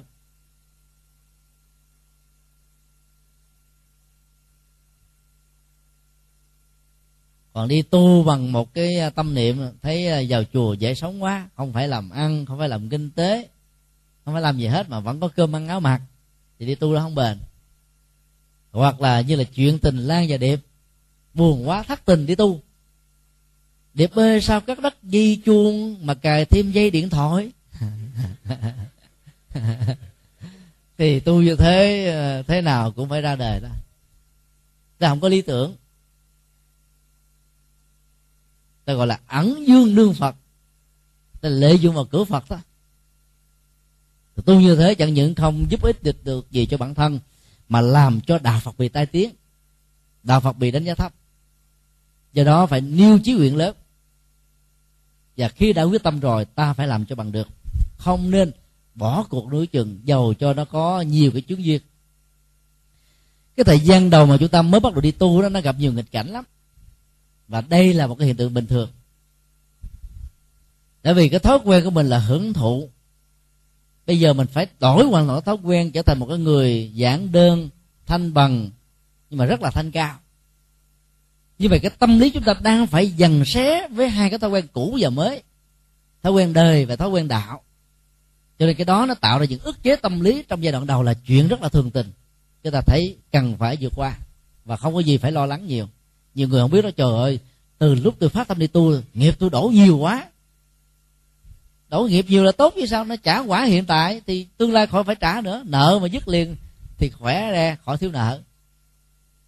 Cho nên ta ta phải à, à, vững tâm để mà tu. Cái điều thứ hai đó các vị thầy có kinh nghiệm tâm linh cao đó. Thì tha, trong thời gian đầu mà mình mới vào chùa là thầy mình thử mình. Cái mà ngược lại với có đời sống người tu là cái tôi. Cái cống cao cái ngã mạng cái tự hào cái tự đại. Thì để tháo cái vỏ sầu riêng gai gốc của cái tôi đó, đó thì các vị thầy giúp cho mình bằng cách đó là cho mình làm những cái chuyện vặt vảnh quét rác của chùa rửa nhà vệ sinh. Hái rau, bữa củi, nấu cơm. Làm những cái việc gọi là chỉ là phục dịch thôi. Nhiều người vượt qua cái tôi đó không nổi. Ông mới nói, trời ơi, lúc tôi hoài, mỗi tháng tôi làm đến 5 triệu, có người 50 triệu. Tôi chỉ cần thuê một người ở đợi, ở mướn thôi là mọi thứ này làm hết rồi. Bây giờ đi tu, bỏ hết mọi thứ vào đi rút cuộc đi đi quét sân, quét chùa, quét rác. Là bàn phờ phật thôi. Uổng quá. Cái tôi đó bắt đầu trỗi dậy mà không biết rằng là mình đang được huấn luyện thực tập qua cái bài thi cái tôi. Nhiều người thi không thành công, bị rớt. Cuối cùng ra đời ta phải thấy mình trở thành một người bình thường, không còn vai vế gì trong xã hội nữa hết, thì cái tôi đó nó bắt đầu nó phẳng lặng, nó nhẹ nhàng, thư thái đi. Thì lúc đó chúng ta mới có tâm lượng bồ tát đại thừa để phục dịch cho mọi người. Người tu á, là cái người phát nguyện mà. Phát nguyện mình như là một cái nuôi dẻ để làm cho những cái chỗ dơ được sạch mình như là một cốc nước làm cho người đang khát á, được khỏe. Mình như là một bát cơm làm cho người đang đói được no. Mình như là một cái ái ấm để người đang lạnh á vượt qua được cái cơn run rẩy. Người tu là cái người phát tâm rộng lượng dấn thân phụng sự chúng sinh. Vì ta hiểu rất rõ đó là cái phương tiện để cúng dường chư Phật thiết thực. Chứ phải đi tu lại được à, cơm no áo ấm cho mình. Tu như thế không có ý nghĩa. Do đó cái bài thách đố thứ hai là chúng ta phải vượt qua được cái tôi. Phải hiểu được cái dụng ý của các vị thầy của mình. Có nhiều phật tử khi còn tại gia đóng góp chùa nhiều lắm. Thế là thấy cái con đường tâm linh đó cao thượng nên mình phát nguyện đi tu. Vào chùa mình nghĩ rằng là tôi đóng góp cho chùa này nhiều nè. Đúc tượng nè, làm phật nè, phật mà trên điện phật là do tôi làm, do tôi cúng. Các cái cánh cửa là do tôi phát tâm. Cho nên tôi vào chùa tôi phải có vị thế chứ người ta phải nể, phải trọng. Khi vào chùa mấy ông thầy đề mình, sói tráng luôn cho mình ở ngủ một cái giường, trời ơi. Làm bàn với riệp cúng giường cho mũi. Thử mình thôi, thách tố mình thôi. Coi mình có kỹ công ý sức không? Nếu mình vượt qua được cái bài toán đó, bài thực tập đó thì chúng ta thành công. Ta phải nghĩ rằng là tất cả những gì ta làm là cho chúng sinh chứ phải cho mình. Cho nên là không cần đền ơn đáp nghĩa ở người được hưởng như thế là cái người có tâm lượng lớn. Như vậy, trong thời gian mình mới bắt đầu tập sự tu, mà trong nam thường gọi là chú ờ, chú điệu thực ra đó là đọc chạy âm của chữ chú đạo. Tức là mình đang tập sự trên con đường đạo để trở thành một người cao thượng, một người ăn vui, một người hạnh phúc. Ta phải vượt qua hết các thói quen của đời. Ở bên ngoài đó con cái còn nhỏ dưới tuổi à, thành niên đó, mong cho cha mẹ phải chăm sóc này chăm sóc nọ. Nếu cha mẹ không chăm sóc mình được quyền thư kiện ở phương tây đó. thế rồi vào chùa là ta phải tự lo cho mình. Năm bảy tuổi cũng phải tự lo. Thầy mình hướng dẫn cái nghệ thuật tự lo tự chăm sóc.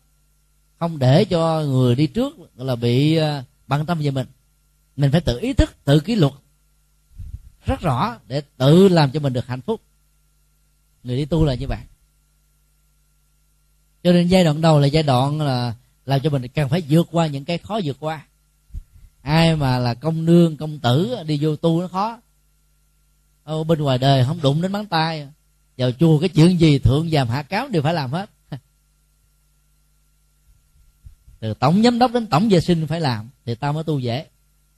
Dấn thân lăn xả, quên mình, thì mới có thể làm nên đại sự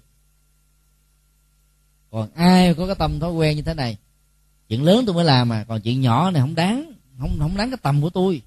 Không đáng cái kiến thức của tôi. Không đáng cái phận sự của tôi, cho nên tôi không thèm làm. Thì người đó khó tu được lắm. Phân bì, ganh, tị, so, đo, hơn, thua. Thì như vậy là ta rất là khó tu. Cho nên, ngoài ba điều kiện mà chúng tôi vừa nêu thì nó còn có những cái cuộc đấu tranh vượt qua cái tôi tâm lý, cái tôi xã hội, cái tôi nhân cách thì chúng ta mới tu thành công được. Cho nên ai cảm thấy rằng là tâm lượng mình á, nó không chỉ giới hạn cho sự phục vụ một gia đình, tâm mình lúc nào cũng lo cho mọi người, dành cho mọi người cái quyền lợi trước, cho nó hợp với người tu lắm. Thì tu như thế mình dễ thành công. Còn ai mà lỡ có tâm keo kiệt, cái tâm lo cho mình trước nhất mà muốn đi tu cũng phải là không tu được. Quyết tâm ta vẫn chuyển được nghiệp, ta tập có thói quen mới ta vẫn có kết quả trong sự tu tập. Có ai có câu hỏi khác không?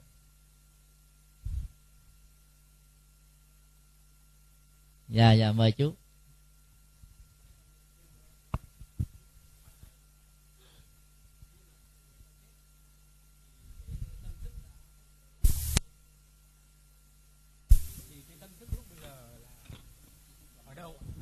À, chú cầm micro chú nói cho cho mọi người cùng nghe.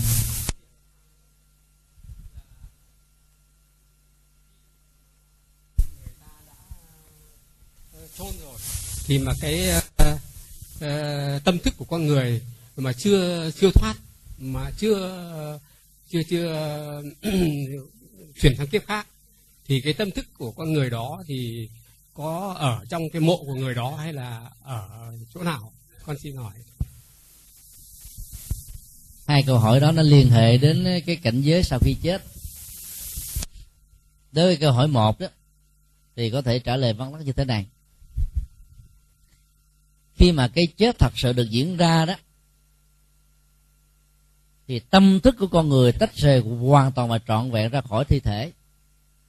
Nó khác với cái chết lâm sàng.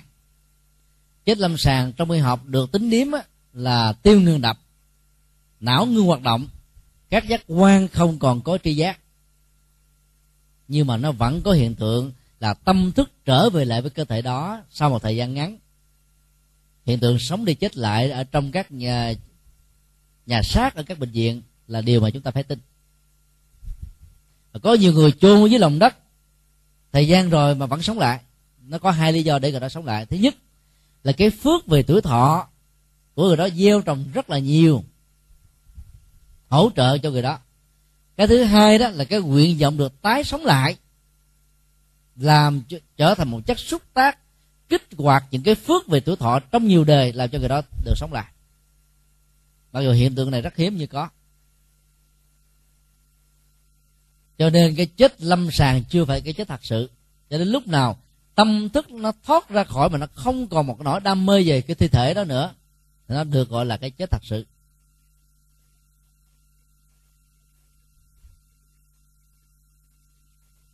Sau khi chết đó, tâm thức con người đó sẽ đi theo ba tình huống.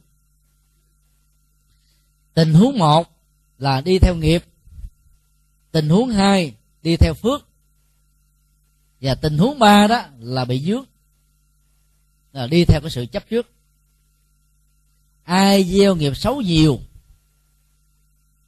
chẳng hạn như là sát nhân trộm cướp hãm hại hiếp dâm nói chung là những cái nghiệp mà tương đương với thú tính đó, thì sau khi qua đời cái nghiệp xấu này sẽ kéo người đó tái sanh làm các loài động vật gia súc để chịu cái hậu quả xấu mà mình đã tạo. Còn ai sống á, cái phước á, nó năm mươi phần trăm. Ở mức độ trung bình thì tái sanh tiếp tục làm con người. Thì lúc đó nó, nó thiên hình dạng trạng. Có người đó thì bị nghèo có người thì thì giàu có người thì mập kẻ thì ốm người cao kẻ thấp. Tất cả không phải ngẫu nhiên.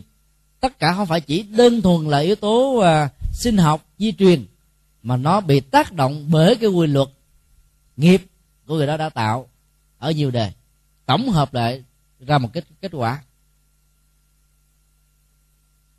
Còn ai làm phước đó thì khi chết đó, ta sanh tiếp tục được làm con người ở gia đình giàu sang phú quý phương tiện vật chất đủ đầy trong một cái giai đoạn không có chiến tranh không có hận thù người ta sống giao trong hòa bình trong thân thân thương trong hòa hợp trong đoàn kết trong phát triển. Tất cả những cái đó nó rạch ròi với nhau lắm.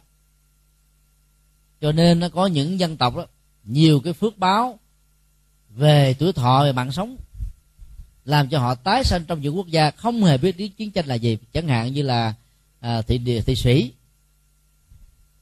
Lịch sử của họ không có chiến tranh không có nổi súng.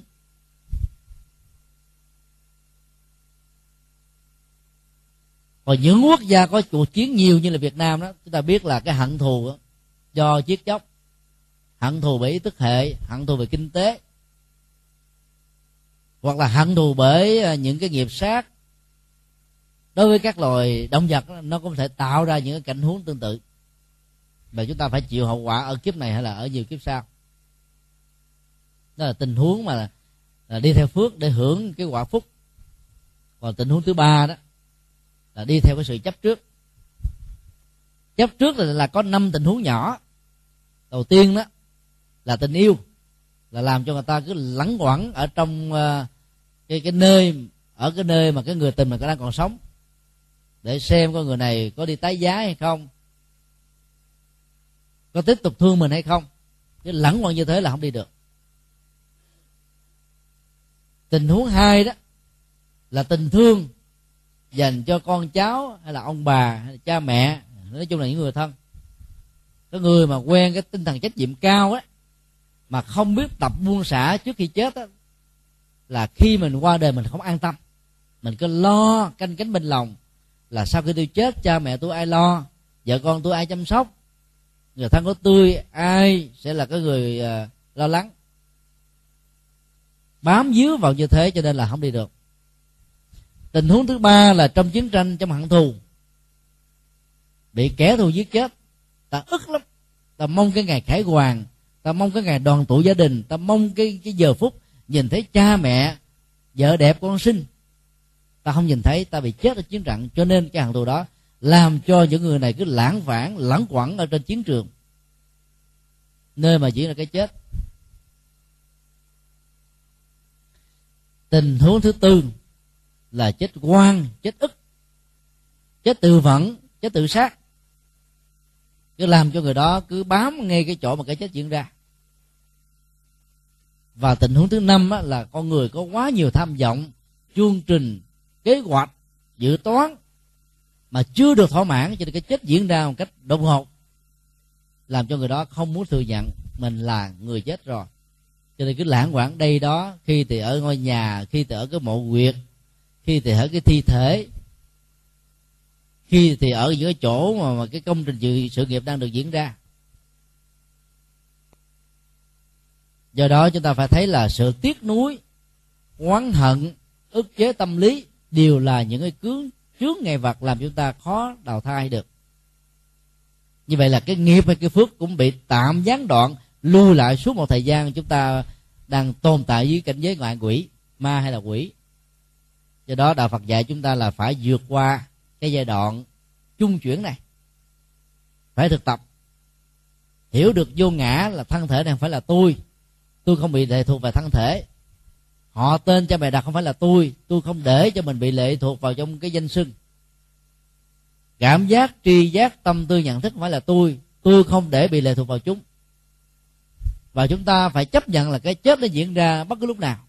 Thì khi mà chúng ta đối diện với cái chết, ta mới buông xả được nhẹ nhàng. Cái thứ hai, chúng ta phải thực tập vô thường. Sống nay chết mai, người sống thọ, kẻ chết yểu là một quy luật.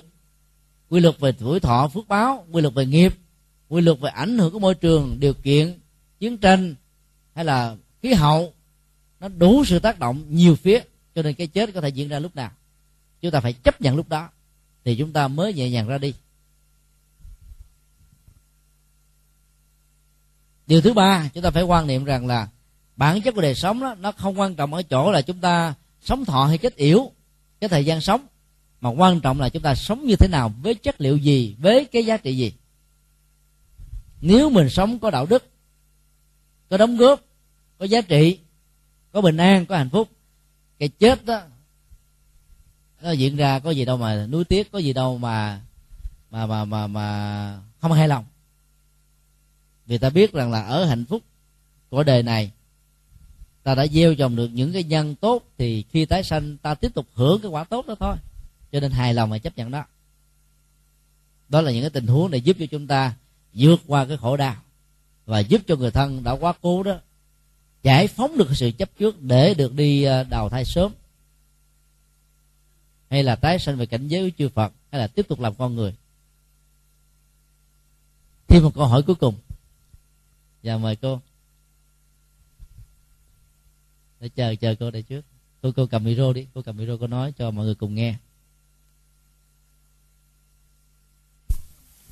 Quý thầy ạ sau ngày à, đại lễ Phật đản thì con được à, xem đĩa của thầy Nhật Từ à, mang tên là ngoại cảm và cõi âm. Thế con rất là mong ước được gặp thầy, dù chỉ là một lần. Thế ngày hôm nay thì con rất là vui mừng là được cái điều đó đã được trở thành à, hiện thực. Thế con xin bạch quý thầy là con được biết tới Phật pháp ừ, cũng rất là ít ỏi với gần 2 năm. Thế và sau khi con tụng kinh niệm Phật được ừ, khoảng 6 tháng thì bắt đầu thấy những cái hiện tượng nó khác thường, nó diễn ra với con cũng như là gia đình của con. Thế con xin bạch quý thầy cụ thể là con xin trình bày sơ bộ, sau đó con xin thầy giáng phúc cho con về câu hỏi này ạ. Lần đầu tiên là vào tháng tư, tháng Phật đản của năm 2007 thì con thấy hiện tượng bất thường ở con, tức là ngồi tụng kinh thì tâm con không định thế và người thì cứ lay chuyển lung tung. Và lễ thì cũng không lễ theo định hướng bình thường nữa, mà lễ lại cứ tí tung xung quanh. Thế và nhiều khi tụng kinh thì con chú đại bi thì lại cứ mang giọng của của như là một của người khác ấy. Thế và cứ nói ra từ miệng con, đây là với các cháu, là với các con của con, đây là là ông. Thế lúc thì lại xưng là ngài quan ngự sử thế và trong cái đợt đó thì diễn ra mất khoảng hơn một tháng. Và với con thì người là bất an. Con ngủ ít và nói thì rất nhiều. Và mất một tuần là con không được ăn, chỉ uống nước thôi ạ. Thế và tầm khoảng ba rưỡi, bốn giờ là tỉnh dậy là cứ nói chuyện như là nói chuyện với một người vô hình. Di đà phật ạ thế và mất một thời gian nửa tháng thì con không lên thất để tụng kinh được bởi vì um, nhiều lúc là cứ thấy tự nhiên thấy nó cứ sợ sợ nhát nhát thế nào ấy. Thế và sau đó thì con cũng được uh, các quý thầy và người thân của con động viên là thôi thì mới tu. Thì chứng nó nổi lên thì thôi cứ tinh tấn tu thì chắc là dần dần nó sẽ khác đi. Thế và ừ, sau hơn một tháng thì con trở lại bình thường. Lần thứ hai tiếp diễn ra là tháng vào tháng 11 âm của năm 2007 thì một chuyến đi ờ, lễ ở hồ Ba Bảy bể trên Bắc Cạn với cùng đạo tràng của chúng con. Thế thì khi trở về thì tới một cái nhà của một cô mà, nhà cô có thờ điện. Thì khi chúng con ngồi vào lễ thì tự nhiên thì con lại thấy bất bình thường mà con không không không làm chủ được mình. Tức là cứ tự nhận là đây là ông của các cháu tức là có cả các cháu nội, cháu ngoại và con, và cái chị dâu của con. Thế và nói, cũng nói một số những cái điều mà mọi người thì cũng không tin đấy là ông. Thế thì cái điều đó diễn ra khoảng nửa tiếng. Thế là là xong một đợt thứ hai. Và cái lần thứ ba này thì diễn ra khá dài, từ mùng 2 Tết, thầy ạ, từ mùng 2 Tết đến bây giờ. Con cũng chưa trở lại được bình thường. Thế và cái hiện tượng xảy ra trong cái giai đoạn này thì nổi cộm lên là con ăn uống thì cũng không được bình thường, nhưng không phải nhịn dài ngày như là đợt trước. Thế và nói năng thì cũng rất là nhiều. Có những thời gian nói cả ngày, còn đêm thì khoảng tầm ba rưỡi sáng là con dậy con lại nói rồi. Thế và cũng có những cái hiện tượng bất thường là về quê quán thì cũng cứ nói là lúc thì nói là cụ tổ, lúc thì nói nhận là ông, lúc thì lại cô chín thượng ngàn thì con không làm chủ được mình. Thế và ừ, cách đây 13 10 12 ngày thì con được các quý thầy thì các thầy là um, có um, có hai cái đàn tràng đàn tràng thứ nhất là tụng kinh lương hoàng sám. Diễn ra trong 7 ngày thì con được tham dự. Và đợt này con đang tiếp tục được ờ, được lễ ừ, Phật trong cái khóa đàn thứ hai là tụng kinh ờ, đại bi sám pháp thế và khi con bước chân lên tới chùa Diên Phúc, thì con ngồi ở nhà khách, con cứ khóc thôi. Con nghe nghe, băng các thầy mở ra này, rồi nghe các thầy giảng pháp giảng pháp thì con cứ khóc, con khóc hoài thôi. Thế và con cứ nói là con thèm quá, con rất là thèm thèm được nghe pháp và thèm được gần các thầy để nghe các thầy bố thí cho về pháp. Thế và trong một tuần con con được tụng kinh lương hoàng sám thì ờ, con cứ khóc suốt. Mà con con tụng kinh thì con nó không vào đầu con được là bao nhiêu. Nhưng người con thì cứ lắc suốt thôi. Lắc suốt. Thế và con lúc nào con chỉ khát nước thôi. Thế mà khi mà con tới chùa thì uh, ăn uống hàng ngày con cũng theo cái cái cái nếp của các thầy. Tức là ăn bữa sáng và bữa bữa trưa. Thế nhưng bữa sáng thì cũng cũng cũng ăn một tuần thôi. Thế còn một tuần gần đây là con cũng không ăn sáng luôn con không thấy đói mà con chỉ thấy khát nước. Thế và cũng diễn ra một cái điều mà con nghĩ sau con nghĩ con rất là buồn. Là tại sao mà lại cứ nói rằng là lúc thì nhận là đây là cha đẻ vì cha đẻ con mất ờ, tới nay là được 7 năm rồi. Thế và có lúc thì cũng cũng cũng xin bạch với các quý thầy đây là uh, xin là để uh, được làm nhận các thầy làm sư phụ. Tức là lúc ấy nói là nói là cha con thế nhưng mà con không hiểu rằng cái điều đó nó như thế nào. Thế dẫn đến là có những người thì bảo đây là không phải mà đây là chính con. Và có những thầy thì thầy nói là ừ, con thần kinh quá căng thẳng, dẫn đến là cái tâm con bị phiền não. Thế khi các thầy mà chia sẻ những cái tâm tư tình cảm của các thầy hoặc khi ở gia đình, thì tự nhiên con bộc bạch, con cũng chia sẻ hết với các thầy, kể cả những cái điều thầm kín nhất của gia đình thế bây giờ hiện nay là con vẫn đang thầy, tiếp thầy, nắm lễ được vấn con đề. Bây giờ thầy à, hỏi ba điều. giáng phúc cho con ạ. Tôi trả lời cho thầy ba điều mà không suy nghĩ nha. Thứ nhất là lần à, diễn ra cái hiện tượng đó vào ngày Phật đản 2007 và cái à, tháng à, 11 âm lịch đó thì cái giọng mà cô nói đó là một hay là hai? Dạ giọng nói là giọng nói mà cô nói lúc đầu là một người ông lần sau là gì A giọng đó là Phật. một người hay là hai Dạ A Di Đà Phật mà khi nói giọng là là là cha con ấy thì nói giọng bình thường. Nhưng mà khi nói là cô chín thượng ngàn thì lại nói tiếng ở miền trong. Rồi. thì con không biết là giọng ở thanh hóa hay là ở nghệ an thì con chưa rõ như vậy là nó là khác giọng và Đà hai cái giọng đó nó cũng khác với lần thứ ba và lần thứ tư cô vừa nêu a di đà phật ạ thứ nhất cái thứ hai đó là trong suốt bốn lần dạ. Mà cái quãng thời gian nó chênh lệch nhau có khi thì một tháng có khi thì mấy hôm. Dạ. Thì cái tâm trạng của cô có cảm nhận gì? Dạ bạch thầy là con cảm nhận là không phải chính là con ạ. Bởi vì nếu bình thường như thế này thì con không bao giờ con có suy nghĩ và là con làm câu hỏi thứ ba. A di đà phật ạ. Là trong lúc cô có cảm nhận đó đó và bây giờ cô đang có mặt tại đây đó cô Dạ. có cái hiện tượng tương tự hay không?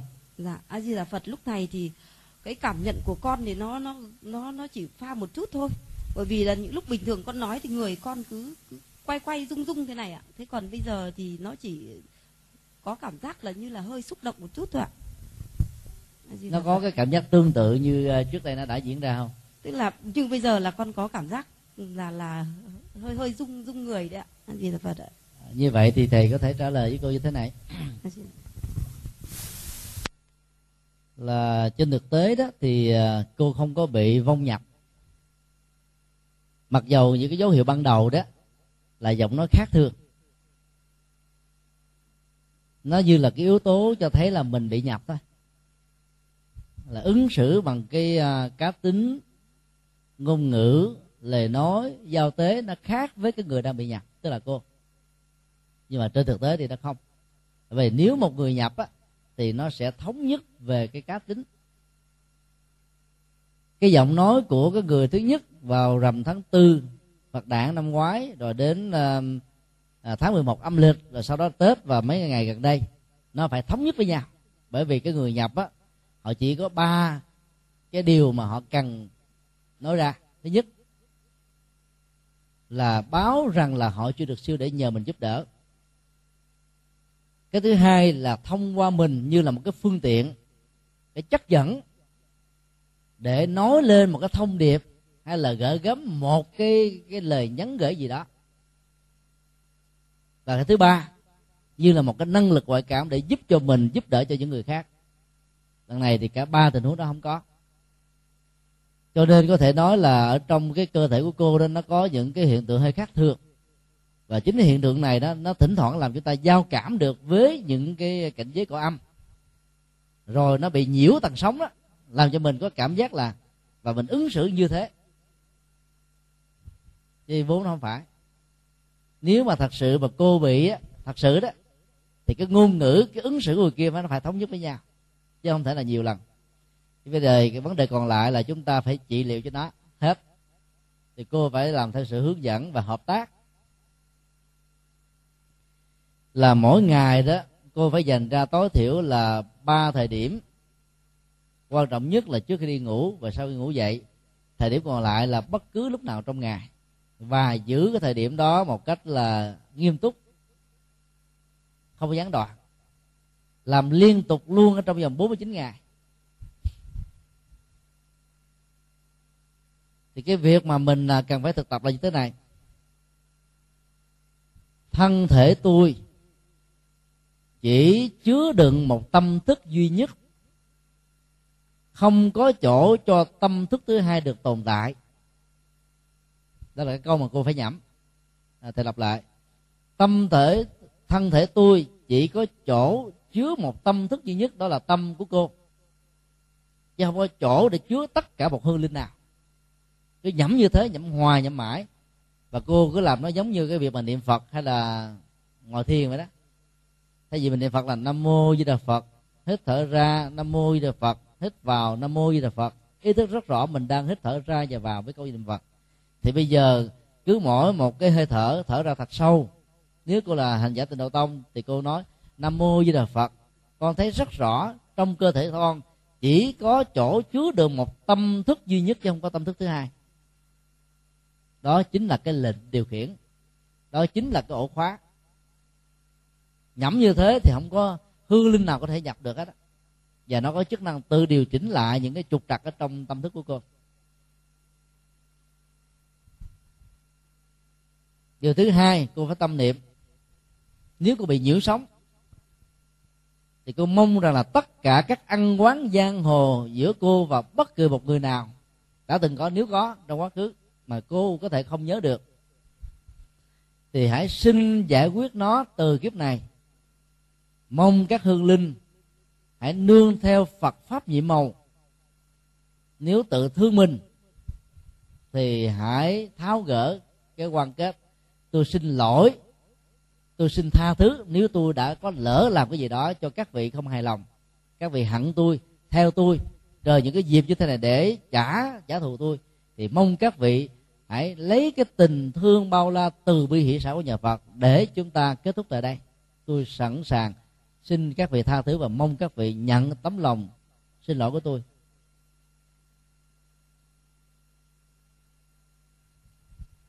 Và điều thứ ba, là lúc nào cô phải tự tin tưởng rằng là nghiệp mình nếu có lỡ tạo, gây cái ăn quán nào đó với bất kỳ một hương lần nào, mình có thể làm mới được đời sống của mình. Không để cho các hương linh đó bám vào nữa cô phải thực tập như thế. Hai cái sau nó, nó thuộc về sự sám hối xin lỗi để chuyển nghiệp. Và cái đầu đó là cái điều quan trọng nhất.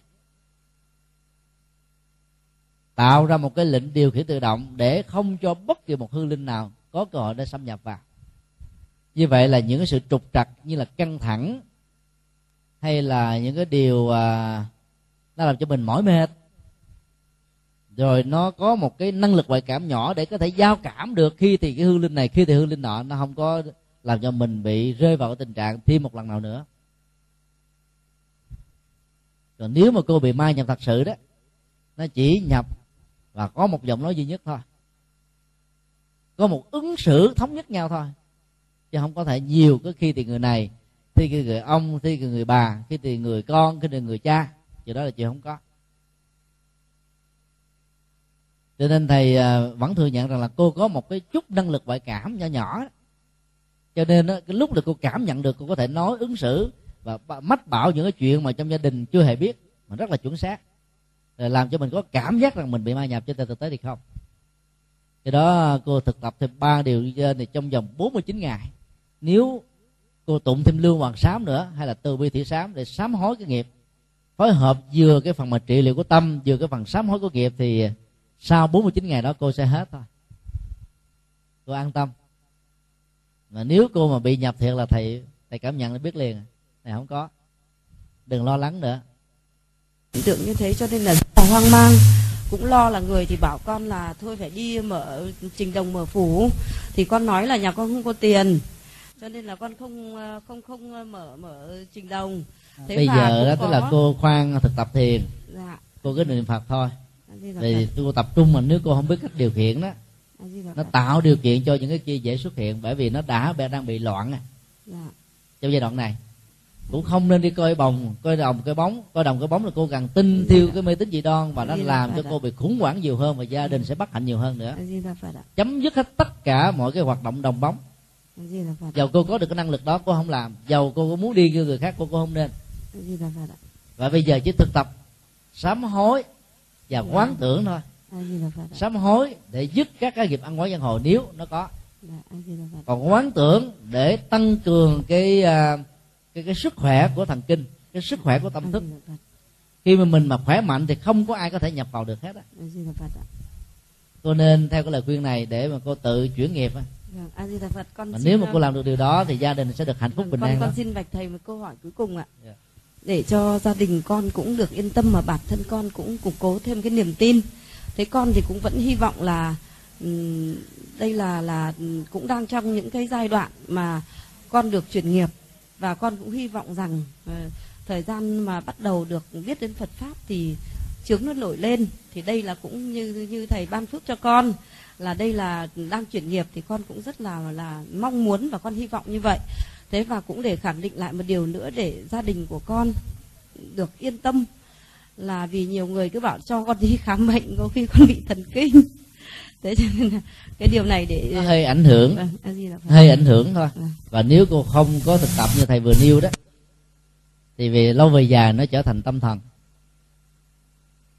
Và cái người bị tâm thần đó là khó trị vô cùng bởi vì cái lúc đó, thì mình tưởng rằng mình là quan công có khi thì mình tưởng là mình mẹ sẽ mẹ độ, khi mình tưởng là bồ tát quan âm, khi mình tưởng mình là người này người nọ. Và cái đó nó khó trị lắm. Bây giờ nó chỉ là cái phần mới bắt đầu thôi. Cho nên chúng ta có thể trị nó một cách rất là dễ và rất là thành công. Cho nên cô an tâm là cứ à, tụng thêm lưu hoàng sám hay từ bi thi sám, nếu được 49 ngày, và cái tâm niệm mỗi ngày ba lần trước khi ngủ, sau khi thức dậy, và một lần nào đó trong à, trong ngày tâm thức tôi chỉ có chỗ chứa đựng. Thân thể tôi chỉ có chỗ chứa đựng một tâm thức duy nhất, không có chỗ cho một tâm thức thứ hai. Và nếu cô là hành giả tịnh độ, cô niệm nam mô với đà phật, xin phật gia hộ cho con. Cái nhẩm tới nhẩm lui, thời gian là hết à đó là phép phật nhiệm màu. Cô tin để tự trị liệu.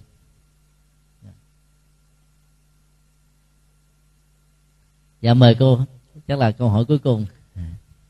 Con xin ờ, kính bạch ờ, đại đức ạ. Ờ, con thì qua được hôm nay được nghe đại đức giảng về đạo phật, thì chúng con cũng thấy là mỗi chúng sinh đều có phật tính, nhưng chúng ta phải tự làm chủ mình. Thì để cân nhắc giữa việc thiện và việc ác. Thế và cái việc đúng, việc sai để chúng ta tự rèn và tự tu mình. Ờ, và qua cái ờ, đây là hôm nay ờ, đại đức giảng là theo con hiểu là là là là như vậy. Thế và nói chung là chúng con là chúng sinh thì cũng còn nhiều Ờ, thiếu sót bởi vì chúng con là sống với gia đình riêng. Cho nên đôi lúc cũng có những các cái việc mà mình không muốn nhưng mà rồi bắt buộc cũng phải phải làm. Đấy là cái điều chúng con cũng suy nghĩ như vậy. Thế thì ờ, hôm nay con chỉ hỏi ờ, à, xin phép đại đức là con xin à, đại đức à, để à, dạy cho chúng con. Cái điều thứ nhất là chúng con là mới ờ, ờ, để, ờ, chúng con mới mới quy. Thì như vậy là chúng con tụng kinh. Thì nhiều khi là mặt chữ chúng con chưa nhận được. Thế mà uh, theo các uh, uh, nhà chùa và theo uh, uh, các cụ đi trước thì nhanh quá chúng con đọc không kịp thì chúng con đọc nhầm thì có việc gì không ạ? Đấy là cái điều thứ nhất ạ. Điều thứ hai là đôi lúc chúng con là uh, vẫn còn cứ ờ, uh, nhãn tâm hay quên thì lại cứ đến ngày đi tụng kinh thì lại chót ăn mặn mất rồi. Thế thì uh, uh, bạch đại đức là nhưng mà đến ngày chúng con lại vẫn cứ phải đi. Thế là vì uh, con dùng chữ phải thì không đúng đâu ạ. Đến ngày đó là là là uh, đi uh, làm phúc mà chúng con đã chót rồi. Một là không dám đi hai là đi thì lo lắm. Thế ờ, bạch đại đức là đại đức hoan hỉ cho chúng con hai ý. Ý thứ nhất là tụng kinh đọc nhầm và không kịp phải bỏ qua và liếc mắt qua để đuổi theo. Thì có tội gì không ạ? Là một cái thứ nhất. Cái thứ hai là chót ăn mặn thì có tội gì không ạ? Đấy con xin à, bạch đại đức là con xin uh, đại đức hoan hỉ cho chúng con là hai điều đó. hai câu hỏi này là liên hệ đến cái à, quan niệm dân gian. Vâng ạ. Mà vốn nó làm cho người ta hoang mang nhiều hơn là thật.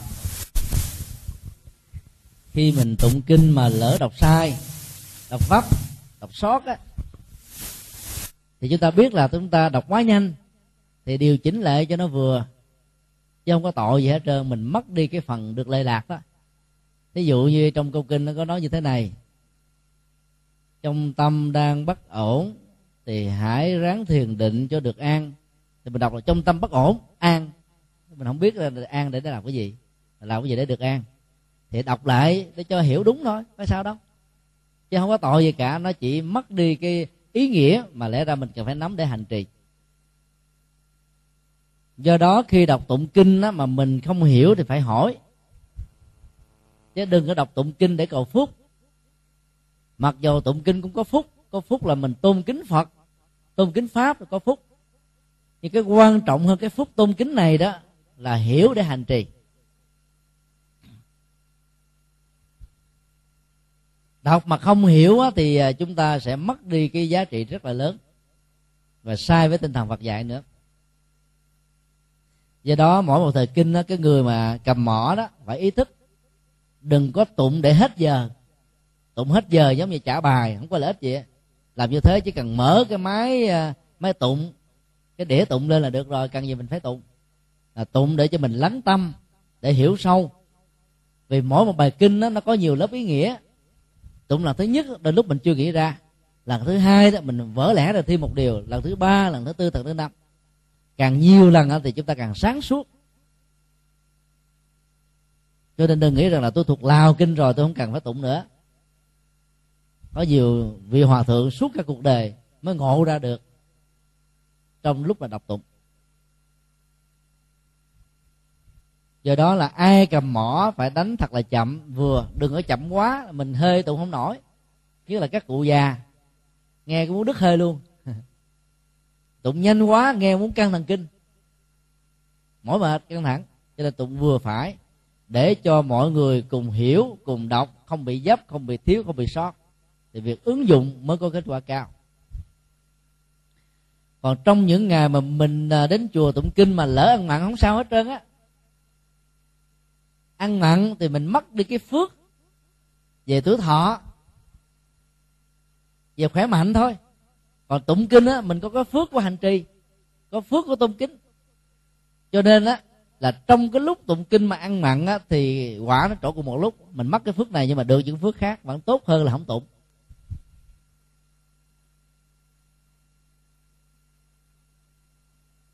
Ngay cả trong những cái ngày mà mình bị bất tịnh đối với người nữ, tụng kinh lại phật bái sám, ngồi thiền, vẫn tốt.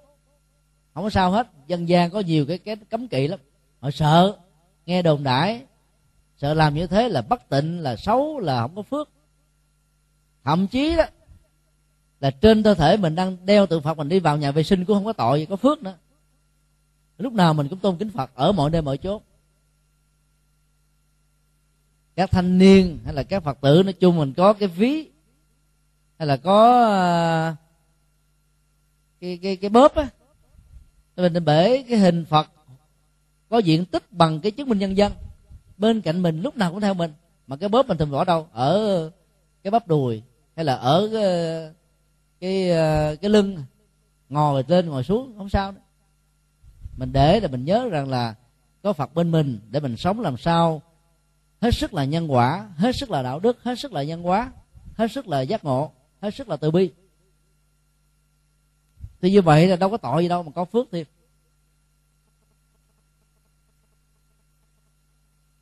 Còn chúng ta phải hiểu là ăn chay là để gieo hạt giống từ bi, giảm bất nghiệp sát sanh, để tránh những cái ăn quán giang hồ ở trong sanh tử. Còn mình lỡ ăn mặn mà đi tụng kinh thì đâu có sao.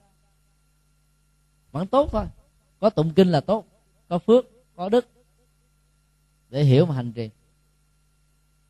Do đó đừng có quá kiên cử theo dân gian là không đúng.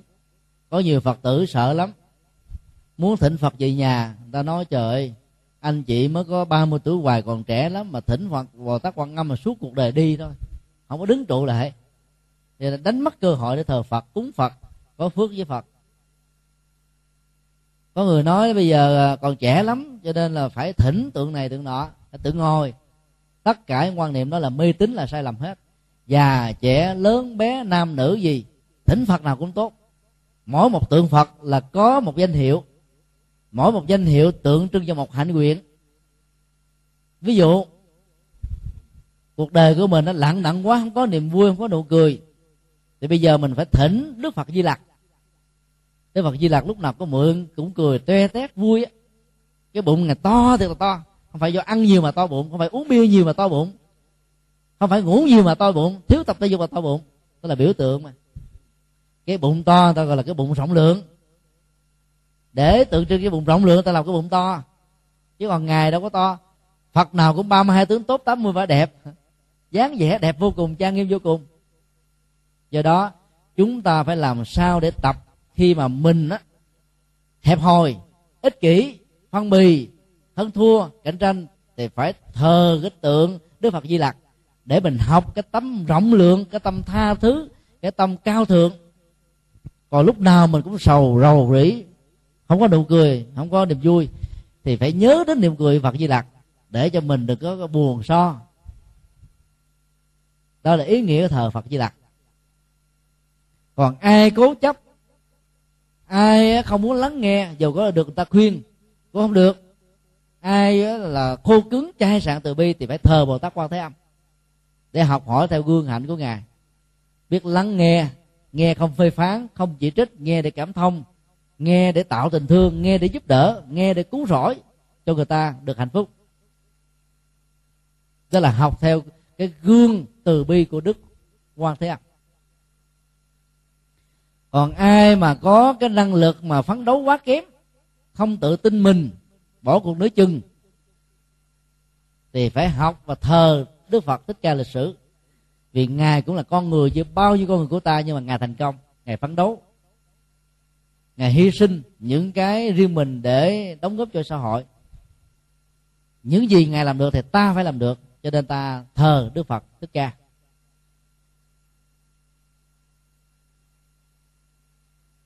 Còn ai có cái tâm rộng lượng muốn cứu muôn nhiều người, và nhất là những người tù tội, thì thờ đức địa tạng bồ tát. Không phải là xuống dưới địa ngục để vọng tăng cửa ngục, mà đi vào những cái nơi khám ngục, những cái nơi mà tối tâm nhất của tâm thức để giúp cho những người này được hồi đầu hướng thượng. Thì ta thờ đức phật địa tạng. Đức bồ tát địa tạng. Nói chung là mỗi vị bồ tát mỗi một vị phật là có một hạnh nguyện riêng có một sở trường riêng có một đóng góp riêng. Thì ta thờ để học hỏi theo các vị đó. Còn nếu ta muốn có đầy đủ những thứ này thì trên bàn thờ của mình có đức phật thích ca nè có đức phật di lặc nè có đức phật uh, a di đà nè có bồ tát uh, văn thù nè có bồ tát địa tạng nè có bồ tát quan thế âm nè đâu có sao đâu. Không có kiên cử gì cả. Miễn là thờ trang nghiêm, ra vào nhìn thấy, có thể bái viếng, có thể thắp hương, có thể học hỏi được từ các ngài. Không kiên cử gì hết á. Ngài bất tịnh, chúng ta vẫn thắp hương, vẫn lại phật, vẫn tốt như thường. Do đó đó, tất cả những cái quan niệm mà kiên cử trong nhân gian phải bỏ đi còn thờ thằng tài táo quân ông địa. Quan công tổ tiên quyền nữ, mẹ sanh, mẹ độ, là mê tín dị đoan. Dẹp đi hết. Vì ta biết rằng là nhân quả quyết định tất cả. Không có thần linh nào phù hộ cho mình hết á. Phước báo của mình phù hộ mình. Công đức của mình gia hộ cho mình. Cho nên mình không ăn gian với nhân quả nữa. Hiểu nhân quả rồi không ăn gian nữa. Bữa nay mình lại lục bái giếng à, bà chú sứ, mai mình lại lục dưới giếng là thần này thần nọ, để mong các vị đó gia hộ cho mình. Ăn gian quá vậy. Mà nếu mà các vị thần linh mà làm điều đó cho ta là thần linh đó không đáng để chúng ta tôn thờ nữa. Thế tạo sự bất công bất công xã hội. Bây giờ thế giới ta linh đáng ghê gớm lắm. Mà thần linh mà gia hộ cho cái người không làm gì hết mà được phước, thì thần linh đó không đáng là thần linh nữa. Cho nên chúng ta phải tin nhân quả vì thần linh không làm được các việc này. Nhân quả quyết định tất cả. Đó là tinh thần và niềm tin của phật giáo. Tin nhân quả là ăn chắc mặt bền. Tin nhân quả là sống có đạo đức. Tin nhân quả thì lạc qua yêu đề, không tin vận mệnh, không tin số phận, không tin an bài. Ta nỗ lực, ta thay đổi, ta phấn đấu, ta tạo niềm vui, ta thiết lập hạnh phúc. Tất cả đều do bàn tay ta mà ra, nhận thức của ta mà ra thì đó là cái cái phần à, đúc kết lại cái buổi giảng hôm nay. Và cũng là cái lời mong mỏi gửi đến tất cả quý vị. Chân thành cảm ơn uh, sư thầy chủ trì và tất cả quý đại đức tại chùa đã tạo điều kiện giúp đỡ cho buổi pháp thoại này được diễn ra. Cáo lỗi quý vị đã đến muộn để cho quý vị chờ hơi lâu và hẹn gặp lại một buổi khác.